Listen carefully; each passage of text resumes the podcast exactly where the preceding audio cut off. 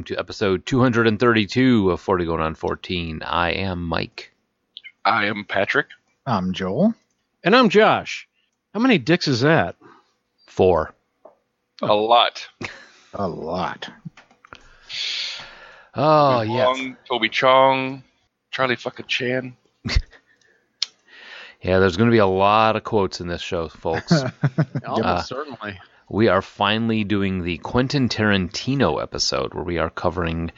Um, I want to say, I would like to say the wide variety of movies that Quentin Tarantino has had his fingers in, um, but it's not a lot. Uh, they're all just like four and a half hours long apiece. That's the thing. So, oh yeah, Quentin Tarantino, things that he has directed and things that he has written. Never heard of the guy. No, you like him? He did uh, Meat Train to Mozambique. You like his pizzas, Pat? If you like pizzas, you might like the shows on the podcast collective, such as Pizza. On the Block, No pizza for humanity. Dating Baggage, No, no pizza Mint. baggage. Mint in Boxcast, Mint in Pizza Cast. Pizza Box. Really? You leave that one? Never mind. And of course, the Rad Dad Radio Hour. I'm three fingers into a bottle of rum right now, man. You can't even. Pizza! All right, yeah. If you're looking for our older stuff, it's on uh, iTunes, Blubrry, Stitcher, TalkShoe, Podverse M, NoonFM.com, and other podcasting directories. You can hear our stuff at Geek Life Radio, 12 noon on Saturdays, and call us 708 Now Rap 708 669 9727. And somebody did that this week. Yes, Randy did that. Be like Randy. Yes. Be like Randy. Call us. Here's what Randy has to say. Be Randy. Hey guys, this is Randy. Still out here, still listening. Hey, just uh, first of all, a couple things. First of all, I gotta yell at Joel. Joel, what the hell is wrong with you? Why have you not watched Parks and Rec? I can't believe this. This is an outrage. It's ridiculous. That's just unheard of. Watch it. Uh, secondly, I was uh, listening to the TV show earlier. You guys didn't mention laser disc. Pat, I would expect uh, you guys might have had laser disc. I did. It was great. And then uh, VCRs. Did any of you guys ever actually program your VCR? I actually got really good at it and was able to record many things that way. And most people always make fun of that, but I, I knew how to program the VCR. And uh, hey, Joel, once you go watch Parks and Rec, uh, let me know how it is because I've never seen it either. we all have that one or two things that just can't believe we haven't seen. So, Yeah, Right. I've got. And I think the main reason we didn't do a deep dive into laser discs and other stuff that could be hooked up to the TV is because we actually did that show specifically like media formats a couple years ago. But we kind of had to talk about the VCR when we were talking about stuff that we hook up to the TV. but yeah, I also got pretty good at programming it. I could, you know, do like four shows at, in, with one uh, tape, just leave it in all day while I was at school. I got pretty good at it. Um, but the laserdisc thing is interesting. That was the one thing that my dad didn't get, and the, uh, his best friend, his other uh, geeky techno lover guy, his uh, best friend from work, they were. He had a laser disc, and he was always trying to get my dad to buy one and try and you know. nice. It's just the one thing my dad just for some reason didn't get into. I think he uh, had enough records as it was, he had enough LPs that he didn't want to start collecting laser discs too. Yeah, that's a lot of storage for those sort of things. But exactly. so I know I wasn't here for the TV show episode, the TV episode. But w- did you guys talk about you v- VHS recording and all that sort of thing? Because I got a Yeah, I mean, we mostly talked about the TVs that we had and TV technology, but we also talked about the stuff you hook up to TVs. So we Okay. touched a little bit on video game consoles and talked a lot about like first Blu-ray players and first VHS, that sort of thing. okay, Yeah. because like like, my combo units and stuff. we got a VHS for my grandfather back when he was like in his 70s. You know, hooked it up for him, that sort of thing. Taught him how to record stuff, and he jumped on that like you wouldn't believe. Every time we would show up, he would have like movies that he had recorded for us. But the thing is, is that he would fall asleep while recording them. So Grandpa jumped up on the VHS and fell asleep again. get off the TV, No, I- Grandpa. I, I, I know this story, and this is so funny. Go keep, keep Oh. So like one day he come we come over to this house like, hey, I recorded this Back to the Future for you. Back to the Future three it was. Oh, we're like, awesome, Grandpa, thank you. We take it home, we put it in like Back to the Future. Okay, Marty, you got to dress as a cowboy. Go back, to, go in the go to the past, and then it it was on like it was on TV, so there were commercials. So he would pause it. So the commercial came on, it paused. I'm like, okay, waiting. Commercial comes back. Suddenly Marty is back in the future and they're at the crazy ass t- crazy ass uh, train that Doc has, and they're all saying goodbye. Oh, I'm gonna miss you, Marty. I'm gonna take off now, and then it ends. and we're like, the hell was that? Pa- Pause it for two thirds of the movie. Yeah, he fell asleep for like two thirds of the movie in between. He woke up. Oh, okay, the commercial was just ending, so he started recording it. And it didn't occur to him that it was only only used like maybe an inch of tape. But the other thing he would do was record cartoons for my little brother but he didn't realize that the cartoons at the time where we were watching like DuckTales and stuff like that was actually telling a story because he was expecting like Bugs Bunny where it's only like a few minutes long and then it was done type of thing. So he would record Darkwing Duck and you'd get the first 10 minutes of Darkwing Duck and then a commercial would come on and he wouldn't pause it. He would change the channel. so he would he would Darkwing Duck cart commercial comes on, change it. Now suddenly you're watching the you know Pac-Man Magic Hour or whatever the hell it was at the time. and then, As long as it was a cartoon, it just was fine. exactly, it didn't matter. So now you're in the middle of that, and you uh, finally figure out what's going on. Commercial comes on, and then a new cartoon comes on. And my fa- my brother was just like, after like an, a half an hour, forty five minutes, he comes over, he's crying. He's like, I don't know why he did this. I don't know. And at the very end, you come on to Darkwing Duck, and you see the end of Darkwing Duck. so So you guys put on RoboCop instead, and he was happy. yes, Your Rough. grandfather was very, very big on beginning and ending, but not so much middle. not so much the middle. No, my grandfather was also very big. So basically, you got the Cliff Notes version of Back to the Future Three. pretty much. he left, he's back. Awesome. So, but yeah, I think it's about that time. it is about that time. He says as he loads up the music. This week in music, movies, and TV. Sports. That was a very quiet and sports. I know. I realize that. I didn't do the hands over the microphone thing. Uh, see, see, you skip out on your regular stuff. You know, Well, I was trying. I was going to try and do a, a Tarantino themed one, but there was too many N words, so I decided not to. you just held your foot up to the microphone. What is happening? I don't know what that. I don't get that joke. Tarantino and his feet thing. All right, Oh, He like- he likes feet. Spanish. He likes Yes, feet. Okay. But it, it's got to be Uma's feet. okay. You know what? Fuck you guys. March Wait, twenty it's seventh, gotta be- nineteen it's gotta be sixty your Quentin Tarantino's birthday. There you go. 1963, March 27th. Yes. Joel, go. Uh, music. The number one song in the land was "The End of the World" by Skeeter Davis. I love that song. Skeeter Davis. I Female. don't think I know that song. Yes, you do. I don't think I know it either. I guarantee you both do. Uh, let's see. Do we know this song? And I feel Why fine. don't we have Skeeter Davis do another song right now? I think it'd be very appropriate at this point. Uh-oh. And this uh, is, is almost the end end of the show, but uh, she sings of the end of the That's world. not Let's Skeeter watch. Davis, No, by the way. this is Hee Haw.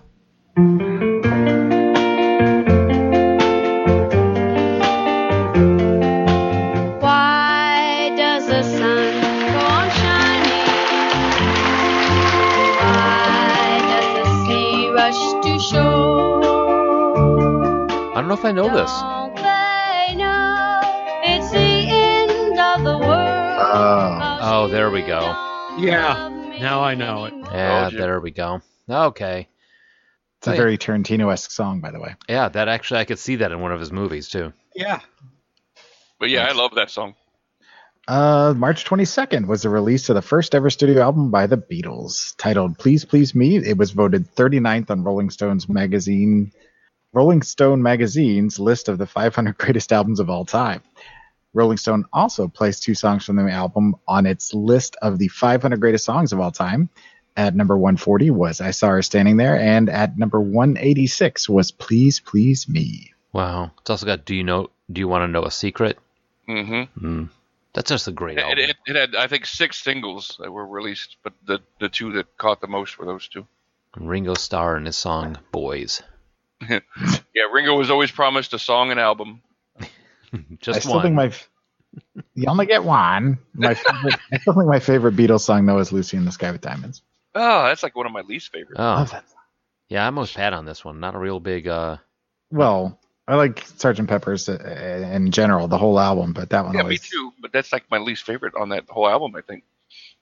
I like I'm trying to lovely. think of what my favorite would be. I like lovely Rita Metermaid more than Lucy in the Sky with Diamonds. My favorite is "Run for Your Life." Mine might be Eleanor Rigby. That's a good one. That's a great one. A Day in the Yeah. Life. If, if, are we talking like just off of No, just in general, in general? Oh, I, I gotta think. like any Any Beatles song. paperback writer always makes me think of Matt Brown because that's his favorite. Oh, that's a good one. I, I really got to think about it because the Beatles have always been a big, big thing in my family. So I don't know if I can nail it down to just one. Yeah, I'm not confident about my answer, but that's my knee jerk. Right. My, I think my first, um, I don't even know. I couldn't even because you know, like my my mom was a huge Beatles fan. So Did one pop into your mind, even if you weren't confident on it? Well, I mean, the one that popped into my mind always comes up because I think of Beatles. I think of the stupidity of having a band choose a song for the for the mother son dance that we had at my at my wedding. Was it "Afternoon Delight"? no, it was even better. It was it was that boy by the Beatles. Oh, It's like here's a great here's a mother and a son dancing to a song about a guy who steals a girlfriend from another. You know, he has his girlfriend stolen. I'm like, that's kind of weird. It is a little strange. Yeah, well, that pretty much sums up my whole existence with my family. But Uh, well, moving on then. Susan Ann Sulley is a British singer born March 22nd and is one of the two female vocalists of the synth pop group The Human League. Hmm. They're Nice. both only human. Human League is a great band. Eh, I don't know about great. I like it's them. a band. It is a Yeah. band, yes. No, I, I, contributed to their fund. You know, I got nothing after that, really. Ten ten dollars has been donated to the Human Fund. Uh, and finally, on March 23rd, at the eighth Eurovision Song Contest held in London, Gre- Greth and Jørgen Ingmann of Denmark won singing Danceverse. Dancevice? Damn Fuck it. if I- Fuck if I know, but the Eurovision Song Contest has gotten us gold before, so I'm hoping that maybe this one. I didn't look this one up, but Oh, I was gonna say, no, you got to cue this. I'm shit. on it. I'm on it. Yeah. because we've we, we've found some gold before with this Eurovision shit. Oh. Dancevice. We've Ready? also found some some arsenic, but We still haven't come across a. The hell? All right, here we go. Let's see. Dance of Ice.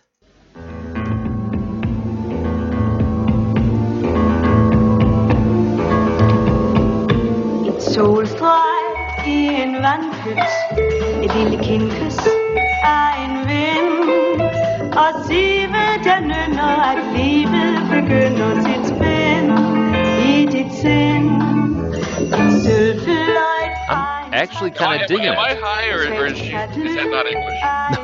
It's Danish, dummy. Er yeah, I, I know. Thank you. That sounded like it was from the Danish soundtrack to On Her Majesty's Secret Service. Yes, I know. I'm like I'm. I'm look. I have a desire for a dry martini all of a sudden.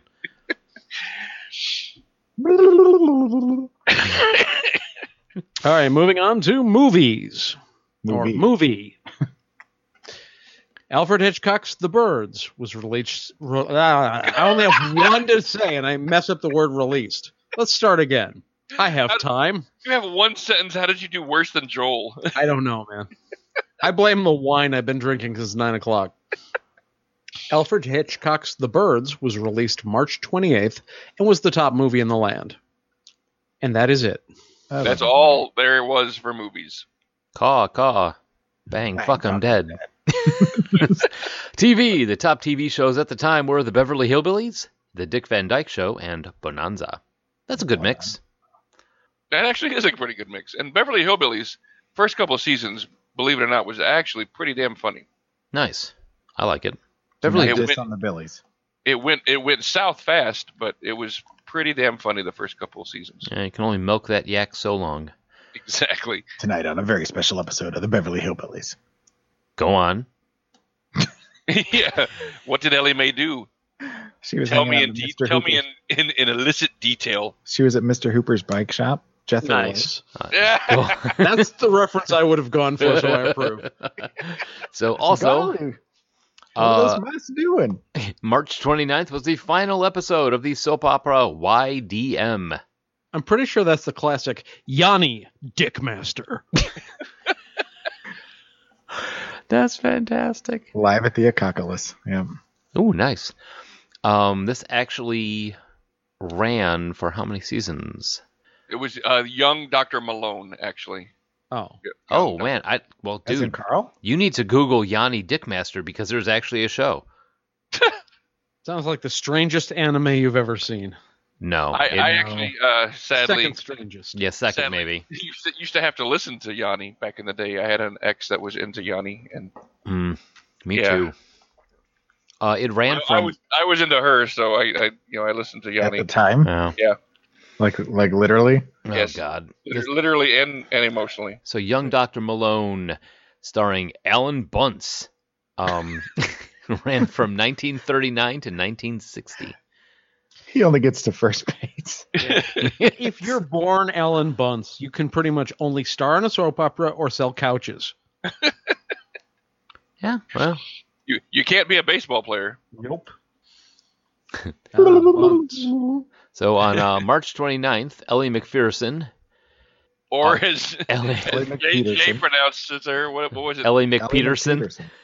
Ellie McPeterson. Yeah. Yes. Yeah, Elle McPherson. Uh, Australian supermodel, actress, business person, and Victoria's Secret angel was born. Thank goodness for that. Yes, and she looks much better than Quentin Tarantino. That is setting the bar very low. Gotta give her Moving credit. On. She still looks good. Yeah, she does. Yeah. Hmm. Moving on to sports. On March 23rd, at the 25th NCAA Men's Basketball Championship, Loyola beat the University of Cincinnati 60 to 58 in overtime. Sports. Um, Sound oh, like a dog. what did I do? What did I do here? I get. Did I you? see. Yeah, all right. This is all. I, I got. I, okay, ignore that paragraph. Pardon. that was, that first paragraph is a typo. This this this is radio you're looking for, folks, right here. Um, David S. Davy Moore was an American featherweight world champion boxer who fought professionally in the 50s and 60s, racking up an impressive record of 59 7 and 1 and the world featherweight title. Moore was scheduled to face Cuban Mexican Sugar Ramos in the July in in the in July of 1962 at Dodger Stadium, but a torrential typhoon-like rainstorm caused a postponement until March 21st. In the eighth round of the fight, after being pummeled and knocked down, Moore got to his feet for the eight count. Despite Ramos's continuing attack, Davey managed to finish the round on his feet, but the referee ended up stopping the fight before the 11th round, declaring a new featherweight champion. Moore was able to give a clear-headed interview before he left the ring, but in the dressing room he fell into a coma from which he never emerged, and he died 75 hours after the fight on March 25th. Oh, Yikes. Two, three, absorbed. Sugar Ray most say every morning. Oh, I was thinking something the same joke, and I'm yeah, I'm glad you floated that as a test joke. no, that was the actual joke. Oh, I'm less glad. Yeah. The only thing floating was Pat's turd. Oh, it was no, no, we're not Randall going. Cunningham, No, an NFL quarterback for the Eagles and the Vikings, was born March 27th. Hooray! That is the end of the tweet. Shut the door, baby. Don't say when. I thought it was don't say a word. Oh, is- now I'm not sure. I think it is don't say a word. Sugar You could be right. say every morning. Ray. Shut the door, baby. Don't say a word. Huh. Yeah, that could be. Is that? Is someone looking that up? I am. Because if I it am- says don't say when, what song was that again? Every morning. Yeah, there we go. It is. Shut the door, baby. Don't say a word. Oh, Boom. I've been mishearing it. Huh. there's a bathroom on the right, Josh. Excuse me while I kiss this guy.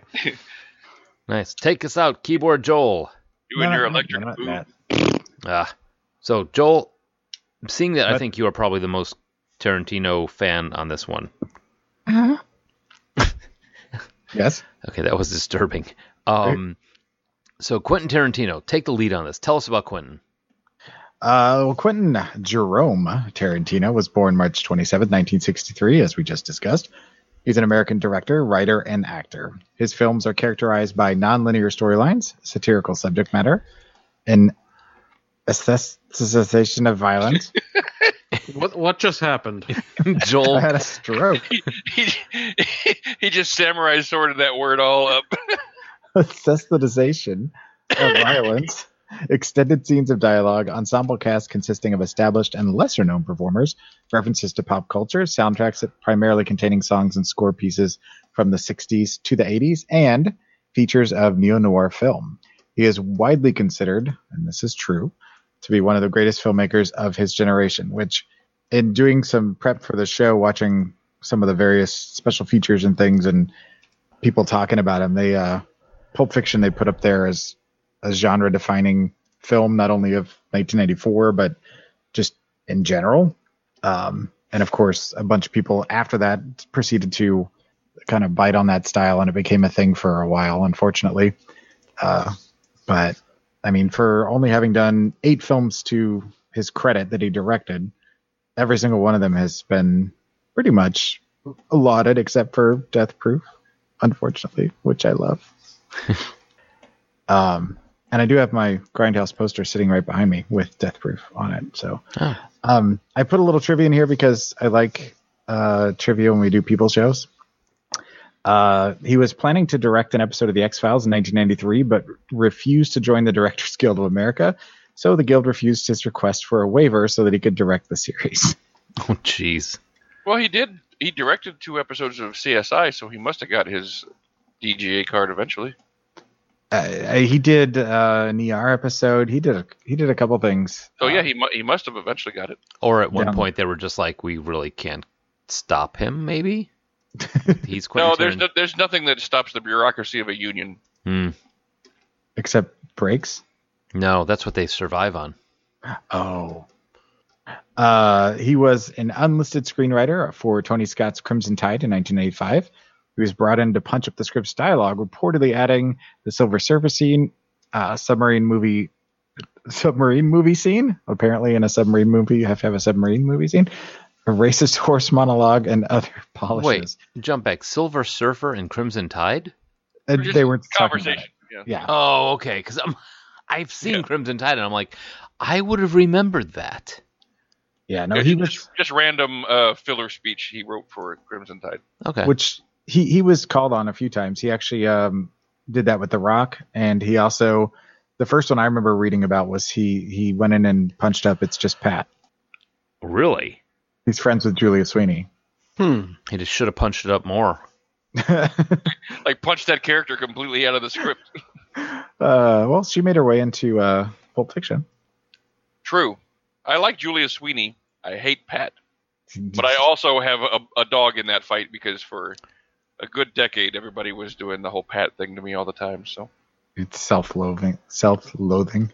no, it was pretty. It was pretty definitely directed towards the Pat character. Self. I can't say self today. You can't say a lot of things. I know. Apparently not. It's not even October.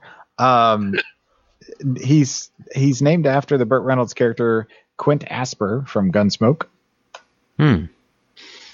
which at the time I suppose that makes sense if your parents are big uh, pop culture fans, which would also lend itself to his uh, Could have been worse. I mean, they could have named him Justice. Bonanza or something. Hoss. Gosh, yeah. Did you see the new Hoss Tarantino movie? it's fantastic. And then finally, They, the they could, they could have been big Dick Van Dyke fans and named him Dyke or something. big Maury, Maury Tarantino. he would have sounded like Woody Allen when he talked. He would he would have had to go into accounting. and finally, the Big Kahuna Burger, which uh, most people remember from uh, Pulp Fiction, was mentioned in at least three of Quentin Tarantino's films. I think was- Red Apple cigarettes were Damn at least in two. damn you! I was gonna. That was my question. I was gonna trivia that one. Oh. What? Red Apple? Yeah, I knew you guys were gonna get it, but I was still gonna trivia it out there. Yeah, that's another one that he carried over. Because as Mike was talking about pre-show, and we were discussing what to include in the then and now, um, he's kind of created his whole uh, universe, even though they don't necessarily tie directly with each other. there's Almost every, I think almost every one of his movies is set in his little universe, though. Well, there's two universes. There's the real universe that is a little bit more hyper realistic, and then there's the universe that the characters, the characters in his prime universe, the movies they go see. yeah, Like I forget which one is which, but uh, there's a couple of them where it's like, yeah, this is the Quentin Tarantino prime universe where all of his characters live, and the other one is movie set that his characters would watch in the cinema. So I think isn't the uh, like the cinema ones like um, uh, Kill Bill? Is that one of those? I think so. Okay. Which is weird because one character crosses over Oh. between the two universes. The uh, uh, sheriff, the elderly sheriff, is in both uh, Death Proof and uh, Kill Bill Volume One. Earl Okay. McGraw. Yeah, Huh. played by Michael Parks. Very well, then you have some characters that tie directly together, like the Vega brothers. That was a, a big thing when everybody got all excited about Vincent yeah, and still waiting for that movie. right. It's not going to happen. I know. Keep waiting. It's it's still good. It's still good. But there were I'd read um, and saw it on one of the uh, documentaries that they're the special features thing that originally he was going to have Madsen reprise the role supposedly before he settled on Travolta, but there's been uh, two different versions of that story where he's always wanted Travolta to play the the, um, the character in Pulp Fiction, but then there's other stories that said that it was originally supposed to be Madsen, but Madsen had some other things going on and ended up being Travolta. So I don't know. Hmm. I'd prefer to think the the uh, the Travolta story over the other, just because that's kind of become his thing. Like he wrote Jackie Brown with Pam Grier in mind, and he wrote uh, Kill Bill in mind. Well, that that was the story he, he told all along from the beginning. Was he had he wrote that with Travolta all in mind, and I think maybe at one point he admitted that maybe he that wasn't entirely true. Is what kind of happened. Kind of twisted it a little bit. Yeah, he told it kind of as a as a press type of thing. You know, he's like, "Oh yeah, I, I, I wrote that specifically to bring John Travolta back," and and then later he admitted, "Well, maybe I did, you know, consider Madsen first, But But I mean, he championed him from jump. I mean, he pushed yeah, really yeah, hard. exactly. And, and I remember I, I remember everybody getting really pumped up about the fact that Travolta was uh, was coming back. But we'll get to that when we talk about Pulp Fiction. which he senses thanked Travolta or thanked Tarantino profusely for restarting his career, which has promptly gone in the pooper. Which he then But- which he then trashed repeatedly. right, he, he did well for a while, and then all of a sudden he kind of I'm a star again. Time for Battlefield Earth. Exactly. that was that was the beginning of the end. Was Battlefield Earth. and the end of the end was Adele Dazeem. Can we do another Look Who's Talking now? Oh my God. But strangely enough, man, he is still one of the wealthiest people in Hollywood because he knows how to keep his money, despite being a Scientologist. That's a whole nother story, though. Right, Well, they keep his money for him. for when they get Zeta. They're going to need their cash. I mean, he still had two private jets of his own when, before he even did Pulp Fiction. While he was still a, a Hollywood bum, he still had money. Wow. Yeah. Well, you know, Tarantino, at least for me anyway, when I was, uh, you know, it- well, True Romance was kind of the movie that made me fall in love with filmmaking to begin with. That was the the linchpin that started the whole ball rolling and what made me love film in general. Um, and I didn't even know who he was at the time, or did I know who Tony Scott or anybody else was. I just loved the film. I remember you were obsessed with that movie in college. oh, I still love it. And it's, but you know, here's this guy that kind of was somebody to look up to because he he came from working in a video store and just loved film and wanted to be a part of it and started writing. Originally was going to be a novelist. Uh, wrote a couple chapters of a book, realized that that wasn't the way he wanted to go, and um, Ba- you know, Basically, Quentin Tarantino is living the, the life that Joel wants.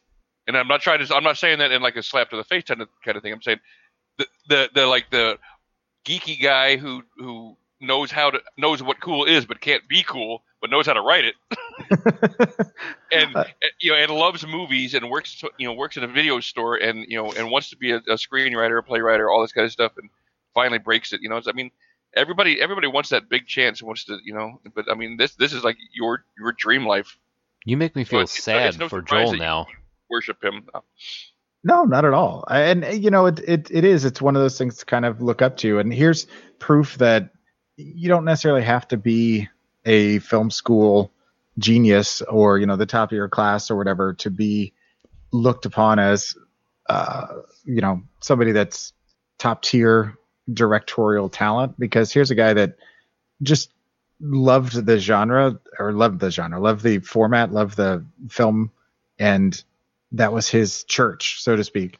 And, And he- sure as sure as hell knows how to how to write what people want to watch. Exactly. Yeah. Hmm. I think it was a perfect storm of right man, right moment. Like if Pulp Fiction didn't release when it had, who knows? He might have gotten lost in the shuffle of other directors. True. And I think, but I think the one thing he has going for him is dialogue-wise, he is um he is amazing. He really is. I mean, it's the conversations that he writes into his movies. I mean, think about the uh, uh, quarter pounder conversation in the car in, in Pulp Fiction. Well, well, he he writes conversations less like natural conversations and more like a dance. Yeah, But you get all like fancy. somewhere between. Uh, uh, it's not quite a stage conversation, but not quite as natural as like some of Kevin Smith's stuff. Hmm. Yeah, Kevin Smith is definitely much more realistic in his in in his uh, conversations in his movies, but Tarantino, like I s- like I said, it, I mean, it, there there's definite rhythm and and bounciness and like you know it's it, like I said, it's like a dance, you know, because they're not just talking subjects, they're also you know just talking around each other. You know, it's it's like a whole uh, well, like a dance. Yeah. well, it's very kinetic, I think, is Yeah, that's a good word.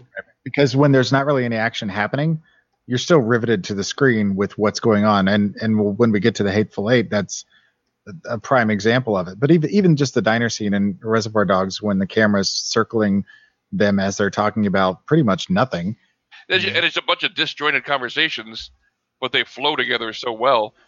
Well, and like everything he does, it's hyper stylized.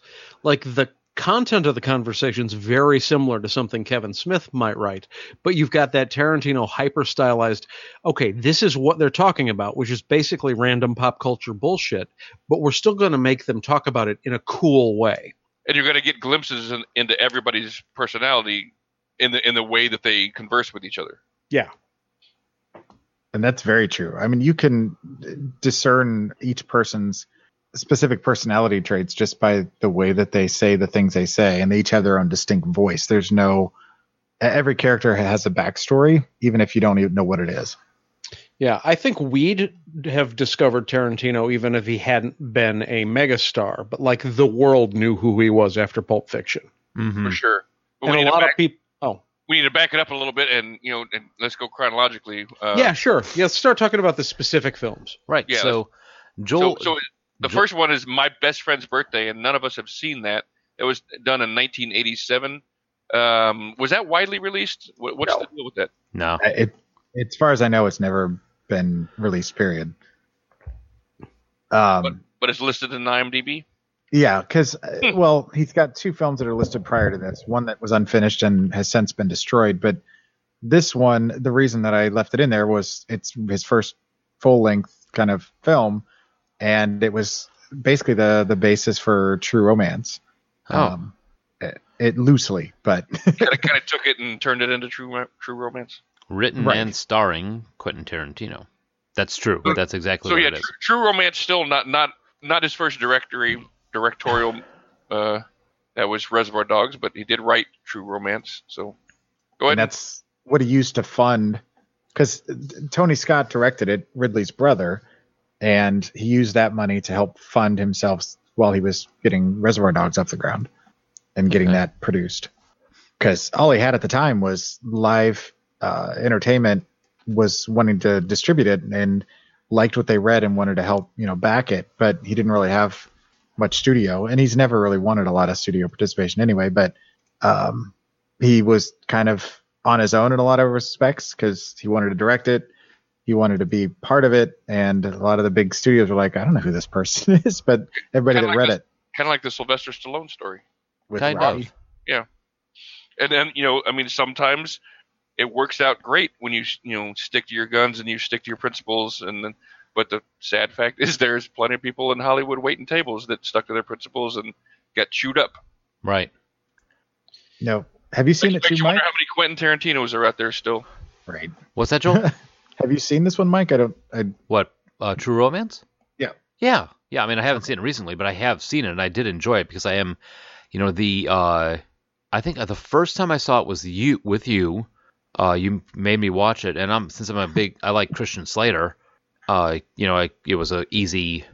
I think Easy he, draw. I think he set everybody aside at one on one and made them sit down with him and watch it at one point or Yes. Hello, I am Joel. Come with me. This is your true romance moment. Come with me. Um. Okay. And everybody, every, you know, I, I got all excited. I like put some cologne on and everything. I thought it was going to be special, but it was a movie. It wasn't Oh. special for you. It was not as special as I thought. You know, when he told me it was going to be the true ro- true romance moment, I really got worked up.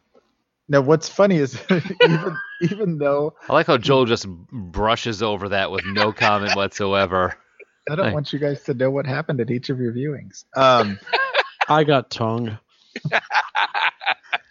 Shit. the thing is, is that despite it not being his film per se, he, he just strictly in, in in authorship, it still reads like a Tarantino movie. Um, Tony Scott put his own stamp on it, so it's not got a lot of the earmarks that you know that that his direct directorial movies have. A lot But- less feet. I'm Yeah, sure. I was gonna say no feet. but you know, the- just like the like the the speech that uh, um, Dennis Hopper has when Christopher Walken is holding him, you know, pumping him for information about where uh, his son is. that is you know, such a great scene. That's totally Tarantino. Uh, I s- mentioned that we were doing this show to a uh, colleague who I, I started working with 10 years ago and am now at the new job working with again. I mentioned we were doing Tarantino and we talked about True Romance. And he made an interesting point that if you'd taken this film and made it five years later, considering the cast that's in it, you would have had to spend like $200 million on just casting. Yeah, Yeah. Totally true.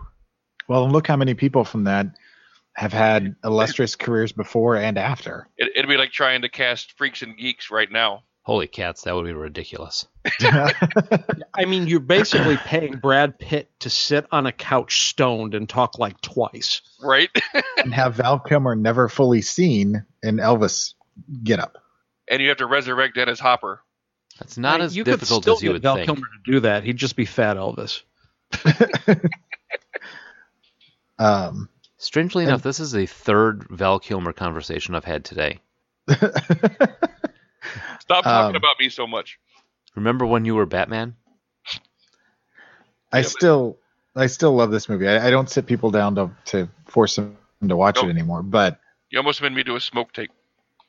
it's, I still love it. And it, it- like I said, it was it was my gateway drug to film in general. So I, I think he succeeded in what his goal was. You know, to be a filmmaker and to share that passion with everybody. It worked on me. So I tried unsuccessfully to uh, introduce Sarah to this film last night, and she just did not feel like watching it. So It definitely No. is a movie you have to be either in the mood for or, in our case, forced to watch by Joel. Sit, watch. So yeah, moving on to Reservoir Dogs, his first, uh, his directorial debut. This We- movie blew my face off the first time I saw it, because it was like the first time I'd ever seen a movie, a heist movie, told like kind of out of order, and it, and it just fascinated me. didn't we all watch this together in your room on um, the Cave and X and the period? that seems Or- likely. Yeah. hundred percent we did, but I, I, um, I had already seen it at that point. I, I think I was the one that Oh. told you guys to watch it, if I'm correct. Because the first time I saw it, it was with you guys, and I didn't re- you know, at that point I was still fledgling, so I didn't know anything about it other than that it was awesome. I don't know. I got a And, picture. and at- at that point, I didn't, you know, and I, the same as you with True Romance, I had no idea who Quentin Tarantino was. I had no idea, you know, any, you know, what that it's, it was in any way associated with True Romance. It was just, I was like, this movie is awesome. I need to, you know, we need to watch this. Well, and it was one of those where we were like, Harvey who? Right. Yeah, exactly. I mean, we, you know, I didn't know any of the people in there. I just knew this was a fucking great movie. This uh, movie was fundamental enough to my college experience that uh, for a wedding immediately post college, all of the groomsmen were photoshopped in to a uh, picture of the various characters. I was nice guy Eddie, Nice. and my groomsman gift had the uh, photoshopped picture and a bunch of lighters and the quote about the Chicago fire. Oh, very Nice. cool. You know, something fun about this is uh, the copy that I eventually bought after we watched it and, and fell in love with it. Um, I didn't realize at the time because I wasn't, it wasn't as important to me that it was a that full screen version. So the first like 50 times that I saw this movie, it was the full screen version of the Oh film. Oh man, yeah. This, So- is a, this is a movie you miss so much if you're not watching the widescreen. Yeah. Exactly. When I watched, when I finally bought the 10th anniversary edition of it on DVD, and I sat down and I watched it in Letterbox, I went, "Holy shit! This is an entirely different movie." Yeah. Uh, It it, it was a completely different experience, and I've since now got That, it on that, Blu-ray. that, that warehouse set takes on an entirely different uh, feeling when you get it in, in widescreen. Yeah. Mhm. it's it's not nearly as it's because it's very claustrophobic in the in the the widescreen, and there's so many like closer up shots that it feels. But then in the, in in I'm sorry in the full screen, but in the widescreen, there's a lot more space to to kind of live in. There's a lot more ambient sounds. There's a lot more. I don't know. Just everything about it just felt totally. It was like seeing a brand new movie. It was crazy. And you know, like most Tarantino movies, it has so many quotable lines in it. One of one of my favorites that I use a lot is you know going into work. I'm like, looks like Joe's hot car lot out there. yep. But here's another movie where even though it's a heist film and it's it's quote unquote maybe an action movie in some regards, there's not a lot going on. It's really all about them talking with each other about what happened. You only get a couple of glimpses of the actual heist itself. Yeah, the I mean the whole the whole thing the movie doesn't really start rolling until after they do it. And then it's not like a whole, you know, you would expect you hear I mean if you were to say Reservoir Dogs, oh, it's a heist movie, you know, you expect this whole them being chased down, wondering when the cops are coming, and instead you get 45 Yeah. minutes of conversation. And you you barely see any of the of the planning of the heist. hmm I mean, it's a heist movie that's not at all, uh, at all about the heist. No, no, it's about how the how the heisties is that It's it's really about about uh, the the undercover cop is what it you know. yeah. Without without him, it, it it would be a heist movie. They would they would have gotten away with it. And the other thing was, um, I w- was watching a thing about um, that, and they talked about how originally in the script everybody was going to get away. That was originally how it ended, and uh, during the course of you know everything that happens with the film, they opted for the ending that they they went with, which I think is a lot more satisfying. But um, I remember when we were still living in Chicago. Um, I don't remember who I was with, but I went to a T-shirt shop downtown and I bought I was I bought a uh, Reservoir Dogs T-shirt, and um, I don't know if I still have it in the basement or not, but I wore the shit out of that shirt a lot. Was, One, was there's that- the. Oh, go ahead. no no no. Uh, go ahead go ahead because I can't remember the name of the place. Oh, I was just going to say there's the classic debate about the ending over whether any of them really gets away. True. I'd I'd say no. No, yeah, I mean, if you turn the volume up at the very end, you can hear them giving instructions to Mr. Pink, get on the ground, you know, blah blah blah, and he gets arrested. Well, No. I- it sounds like he uh, refuses to go out and he gets gunned down. Yeah, there's yeah, a I mean, it's one, one, one of, yeah, there's a shootout, and you don't really know if he gets gunned down or if he's running or whatever. But yeah, And that's the thing is that's the argument uh, of whether it's a total party kill or whether he gets arrested. I don't know who's shot. I don't know who's got. Mm-hmm. or no, that's not the line. no, yeah, maybe you know, oh yeah, maybe he's caught, maybe he's shot, maybe he's dead, maybe he's alive, you know, whatever. Yeah, how? What is that line? I don't know. Cannot. I'm drawing a blank right now. Yeah, All I know is that why can't we choose our own names? Because everybody wants to be Mr. Fucking Black. you got. Yeah, three guys fighting over who's gonna be Mr. Black, and nobody's gonna back down because they don't know each other. Did you get some fries while you're out there? I had those in the car. So what about There's the? two, there's two ways: my way or the highway. And What, Mike? Oh, I was gonna say, wasn't this? There was a. I from what I remember reading is that um this was based off of a Japanese movie. Is Yeah, that true? um, Yeah, City on Fire. like, City on Yeah, Fire. City on Tarantino, Fire. it's very Tarantino. That's very likely. It's, City on uh, Fire. a Chow a Chow Yun Fat film. I own it, and um, it's it's loose. It's not Is, a. isn't that one mainly about him as an undercover cop? City on Fire.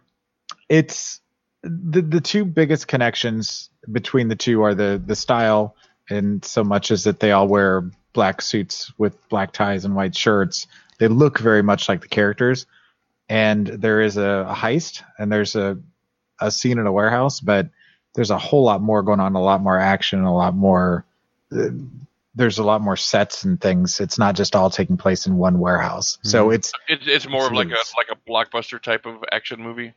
Yeah. uh, it's it's more like a a departed than it is a you know like a uh heat Okay. Okay.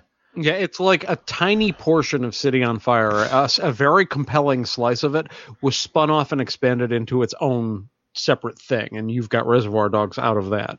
Ah, Yeah. okay. I got you. I got you you. also it's like he saw it and he got inspired have to have to thank him for the uh, slow motion walk to Little Green Bag. Yeah. how many of us have done that that Oh, was another thing man when we bought the soundtracks for this we used to play them all the time on the floor oh so yeah. So good.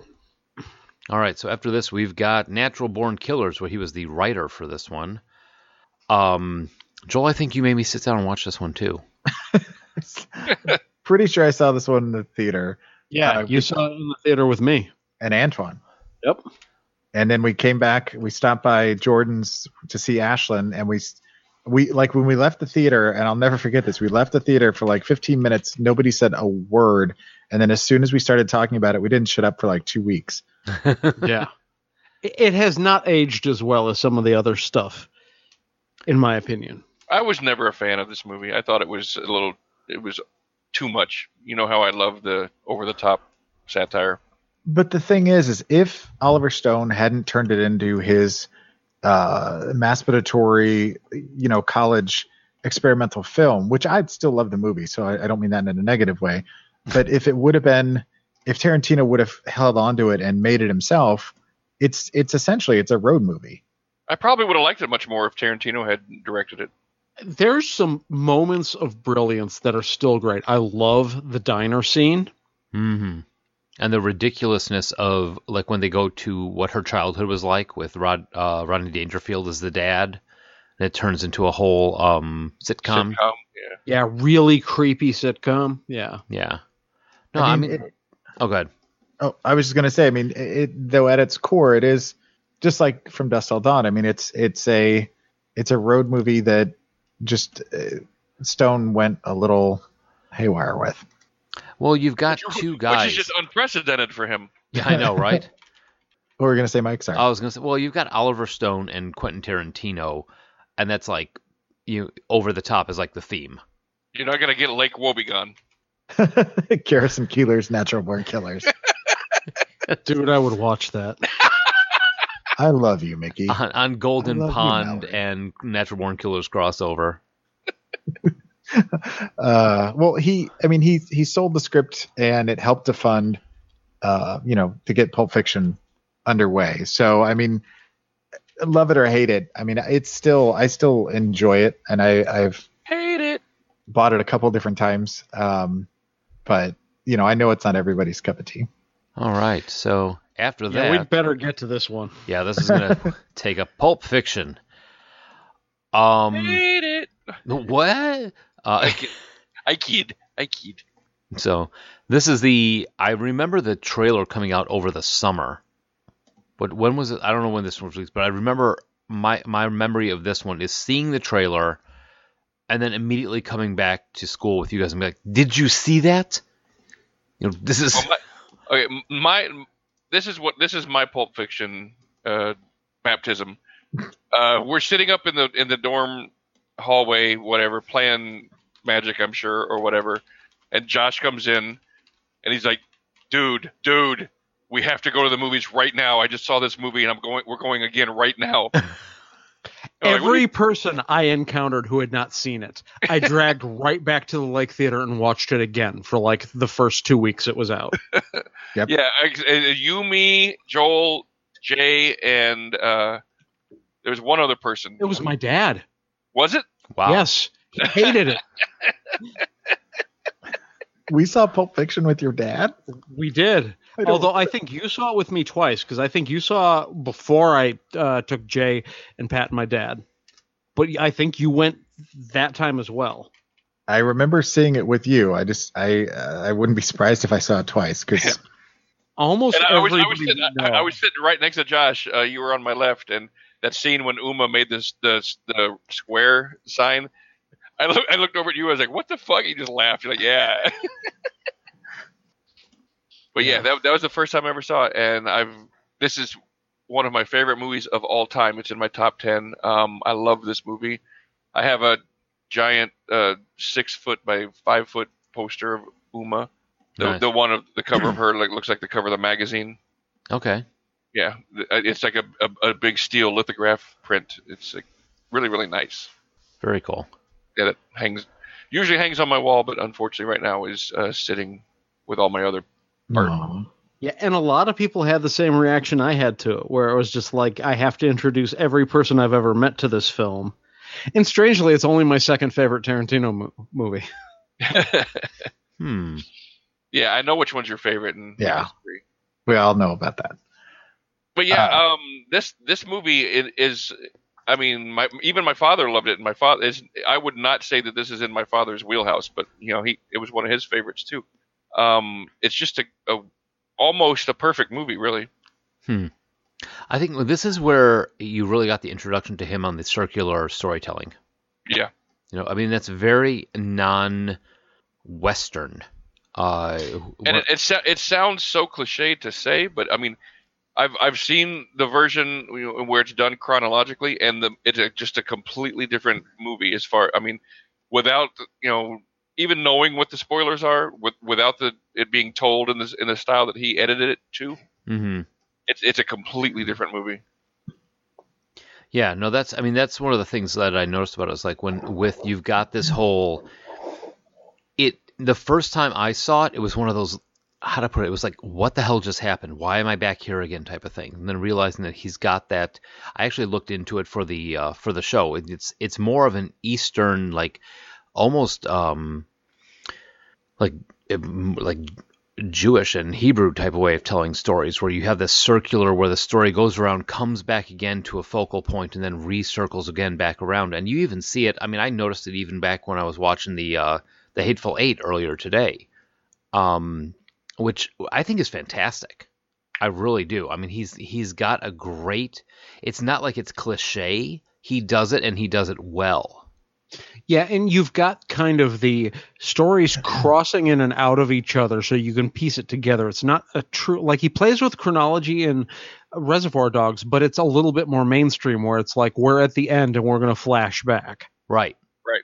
And this it, it's you see it again in stuff like Sin City.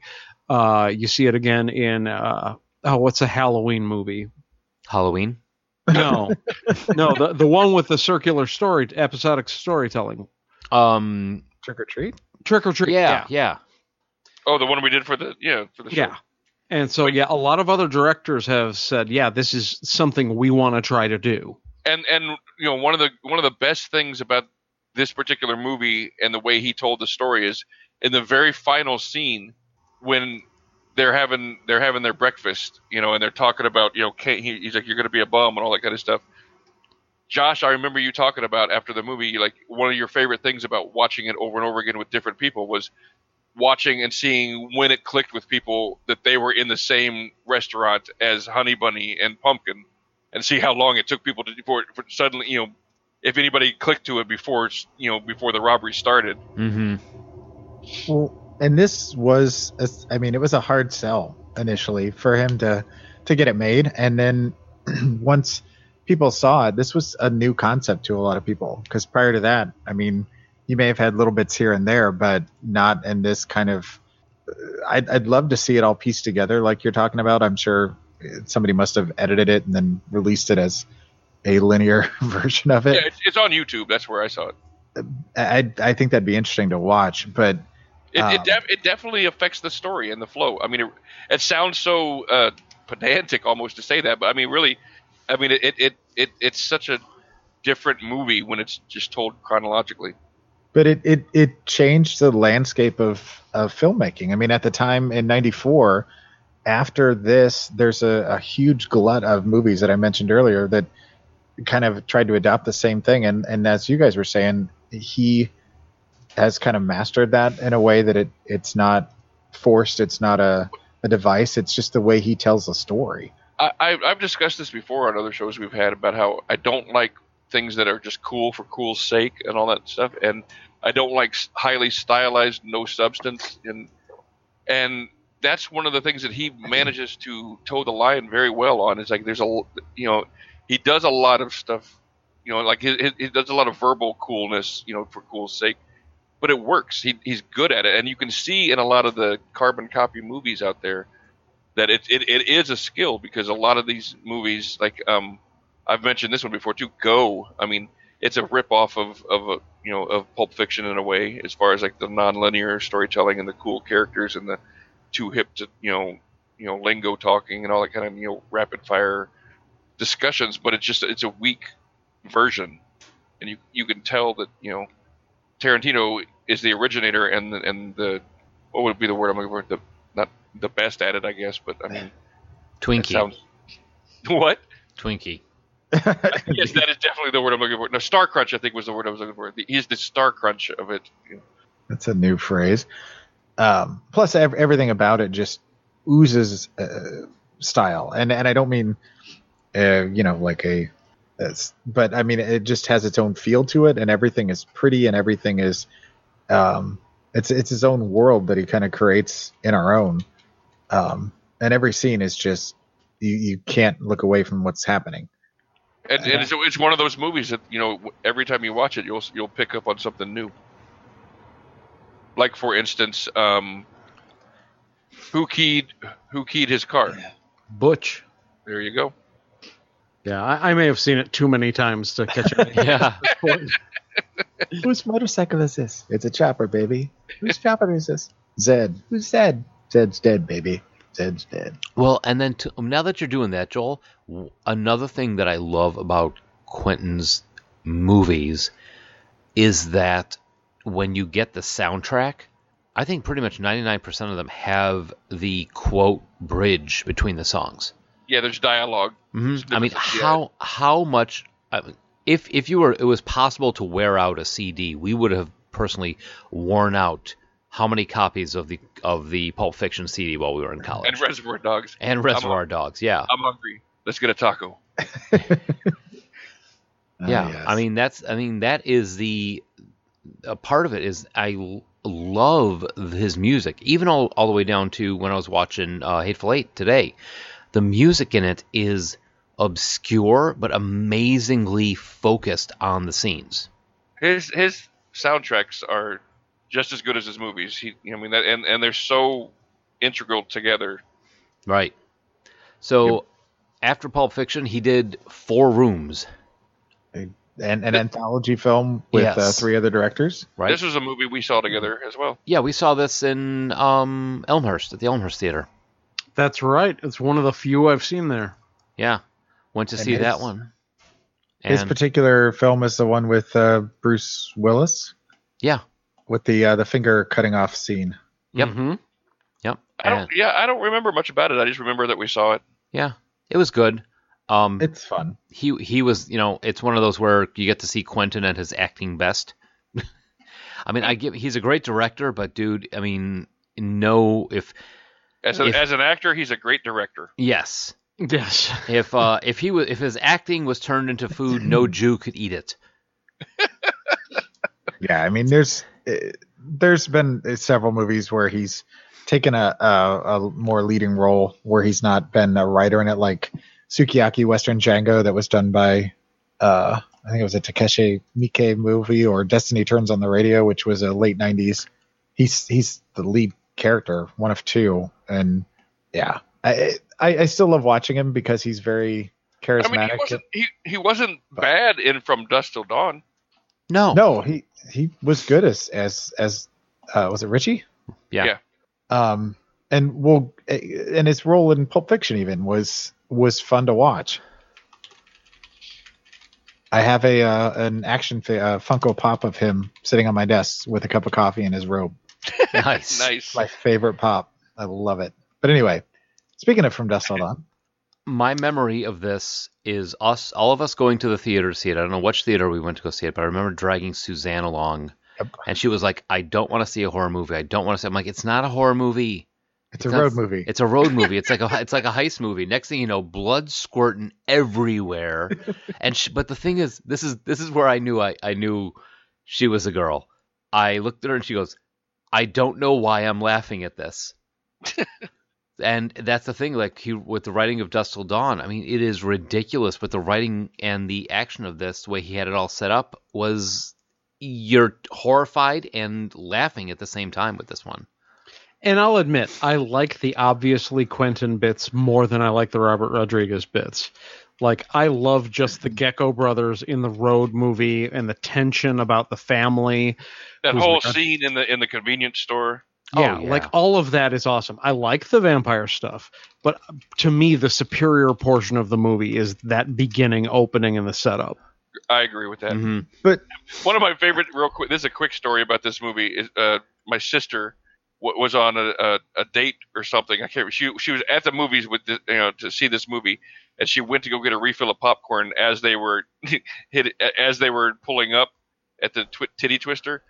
So she comes back into the movie, and suddenly it's like a vampire movie, and she's she's like, "Did I walk into the right theater?" She- correct. Sounded like Joel was going to respond to my statement. Well, correct me if I'm wrong, but because I know we all saw it together again, and I want to say it was at the um, Oakbrook um, theaters where we saw The Matrix, but uh, we all went into it thinking it was a road movie. We none of us knew that it was going to flip like it did. no, none of us did. Yeah, No, we I don't all- think any were of us knew vampires. away. because we we were like, oh, Quentin Tarantino. We're like, oh, Robert Rodriguez. We got to go see this. We went like opening weekend before anything was really known about it, and I think all of us were sitting in the theater going, what the fuck just happened? Yeah, when it all started, we were all looking at each other like, "What the hell?" but you're right. I mean, and I think that's why the the series, when we did the show on the on this for the series, worked so well. Is that you got more of the Gecko brothers, which I think that's what all of us kind of wanted. Um, and Clooney and Tarantino together really worked well. Mm-hmm. And, and I think part of that's the writing, and I think part of it's the direction of of the two of them, and the fact that they both kind of committed to those roles. And you know, Clooney's breakout movie role. It it uh, definitely didn't hurt, and he's he's badass. But I think the reason Tarantino worked as an actor in this is because he's a little bit more toned down. He's not as Tarantino. He's This is- not, Sorry, talking talk about the quotes. You know how to, how to you know the, how many of his movies are quoted. This is a, I use one from this movie all the time. It's I'm an asshole, but I'm not a fucking asshole. but you know he's not turned up to eleven. You know he's not. Mhm. No, he's not. Yeah, he, He he's very dialed down. He's he barely has too many lines, and when he does, it's so restrained that it's just creepy. Yeah. I Yeah. do have to say one of the coolest moments of the movie is when is after everything is done, they come out of the titty twister and t- and uh, Clooney takes off his shirt and you see that huge ass tattoo across his whole body. Baby. and that was like one of the very first ever like tribal tattoos that uh, before like every every CrossFit guy had. You know, had yeah. Right. I know before it became douchebaggy. yeah. I was I was gonna leave that descriptor up to you. Douchebaggy? He was on Oh, Scooby Doo. What? Douchebaggy. It wasn't me. I ever do Vaggy. and finally, before the break, Yeah, we've got my personal favorite Quentin Tarantino, and I know I'm in the minority on this. Yes. But uh, yeah, Jackie Brown, 1997, and the reason I love it so much is because Tarantino is one of my all-time favorite directors, and it was an adaptation of an Elmore Leonard book called Rum Punch, and Elmore Leonard is one of my all-time favorite writers. So this was a perfect storm for me. This was like made for me. It's even got my last name in the title. Nice. But so, yeah. Mike, this was your first time seeing it for this show. Yeah, this is the first time of me seeing it at all. Um, I was not. I, I think I I texted you guys when um when I was watching it, and my statement was, "This is the most un-Tarantino Tarantino movie I've ever seen." I mean, well, it's got the theme of Tarantino. It wasn't until you told me that it was a uh, Elmore book that it made sense. Um, it's it's a lot more sedate than I was expecting it to be. You know what I mean? It was a lot more. It wasn't so much over the top, but it was very um, super cool. Is the best way to describe it. both of them like making stories about these char- interesting characters, highly flawed, often criminal types, and then setting them on a collision course until they're all pointing guns at each other. Mm-hmm. And yeah, this was probably the most Tarantino-ish of the Elmore Leonard books. So, and it's also uh, I don't know if you've ever seen the Clooney and Jennifer Lopez movie Out of Sight. Absolutely love it. Well, I mean, they're both connected. Yep. Because Well, even uh, Michael Keaton plays the same character in both. I, Michael Keaton was so fucking awesome in that. And that's the thing is he's this vague, just a tiny bit stupid, kind of douchebaggy H, uh, FBI agent in both films. Nice. And but the thing is, I I'm you guys also know I'm a huge Michael Keaton fan. Mm-hmm. Uh, I I did not know he was in this, and in it while watching it, it was like I was expecting him to be bigger, but it he played such a I don't say minor part, but a low key part. You know, he wasn't he wasn't like super um uh linchpinish to the whole to the whole thing. But I I thought I mean just the writing in this was great. I mean it was so much better than I was expecting it to be. Because occasionally on the Tarantino movies, when they are super Tarantino esque, I get kind of turned off by them. I could see that. You know, when the when the Tarantino uh, gets you know when that gauge goes to eleven, you know, more than like like with you know, Natural Born Killers would be a good way, um, a good Death way to Proof. describe it. Death Proof, very Tarantino esque. Um, that gets that far up into the so cool weirdness type of thing that I get turned off by it. But this one, I said I you know it was a very I hate to use but groovy film. I also this is another controversial statement. I also think it's maybe the performance of Robert De Niro's career. Oh, get the fuck out of here. No, seriously, like the combination of like sadness and you usually see him playing these really cool altogether guys. Louis Gara is a fuck up and he knows it. And he knows that he screwed up, but he's so sad and messed up from his time in prison and wanting to be the guy he used to be and falling so short. I just love his character in this. I have to back I have to back up Josh on this one. I like I agree with you on that because he's um he's completely not what you would expect him to be when you hear that he's in the movie. And he still pulls it off at an, as an amazing uh amazing version of it. one of the other things about that is that um, he's he he uses so much body language in it to portray his time in prison and his kind of like Josh was describing. He he he does it without saying a whole lot. I mean, he's got dialogue, but uh, so much of it is just the way he physically it, it you know plays that character that you can just read it on him from a mile away. And Josh, I don't know if you know this or not, but originally uh, Tarantino was going to do Freaky Deaky, and then opted for Rum Punch um, after he had had a run in with um, Pam Grier and wanted to write something for her. And Oh, I could see that. I mean, and I think that Rum Punch is a little better than Freaky Deaky. But that was his original choice. That was what he was working on initially, and then he switched switched gears. So, but Yeah, he he even managed to rein in Chris Tucker for this. Early on, Yeah, early Chris right now Chris Tucker into the back of a back of a uh, sedan. Now, I, this it, it's not my least favorite necessarily of the bunch. It it I don't hold it in, in as high a regard as Josh does. Although every time I see it, I gain a little bit more love for it. And I think uh, when you do it as a, a double feature with Out of Sight, which I absolutely love, um, that that whole there's a world created with Elmore Leonard that is consistent throughout, even though they're two totally different directors, two totally different casts.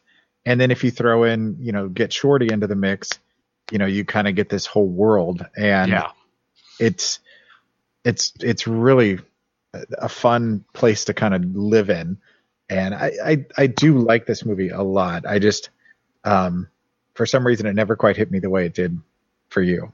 Yeah, I want so badly for Max Cherry to get together with Jackie, knowing it's never going to work. Hmm. Robert Forster is so great in that role. But yeah, so uh, we are coming up on the end of the then 1997. There's nothing until 2003 where we come on to the two-part Kill Bill, uh, Volume One, Volume Two. Uh, so we're going to take a break, and when we come back, we will be back with uh, the Bride in Yellow.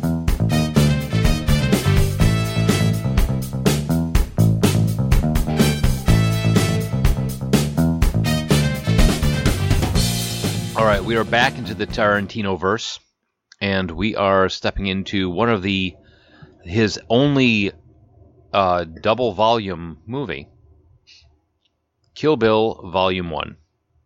Yeah, I mean, originally this was just supposed to be like a four-hour movie, but the studios were like, "Yeah, Is that, that's how the meeting actually. Yeah. What do you think? Eh. it's been six years since Jackie Brown. Come on, Quentin." I remember hearing that he was going to be making a movie starring Uma Thurman as a samurai warrior, and I was like, eh, I don't know about that. And And you were proven wrong. I was definitely proven wrong. Mhm. This is also the movie that ruined his relationship with Uma Thurman. What? Really? Oh, he he pushed her into doing a stunt that almost killed her. Which one? Uh, it was in the car. It was in a car. Oh, that one. Yeah. Yeah, I I wish I had more details. I'm trying to remember. any, I just watched this because my sister, my sister hadn't seen either of them. So It was that scene where she's in the car and she's trying to wiggle her toes. Yeah, how could that? That's the only one that I can. Yeah. I think it was just her in the convertible.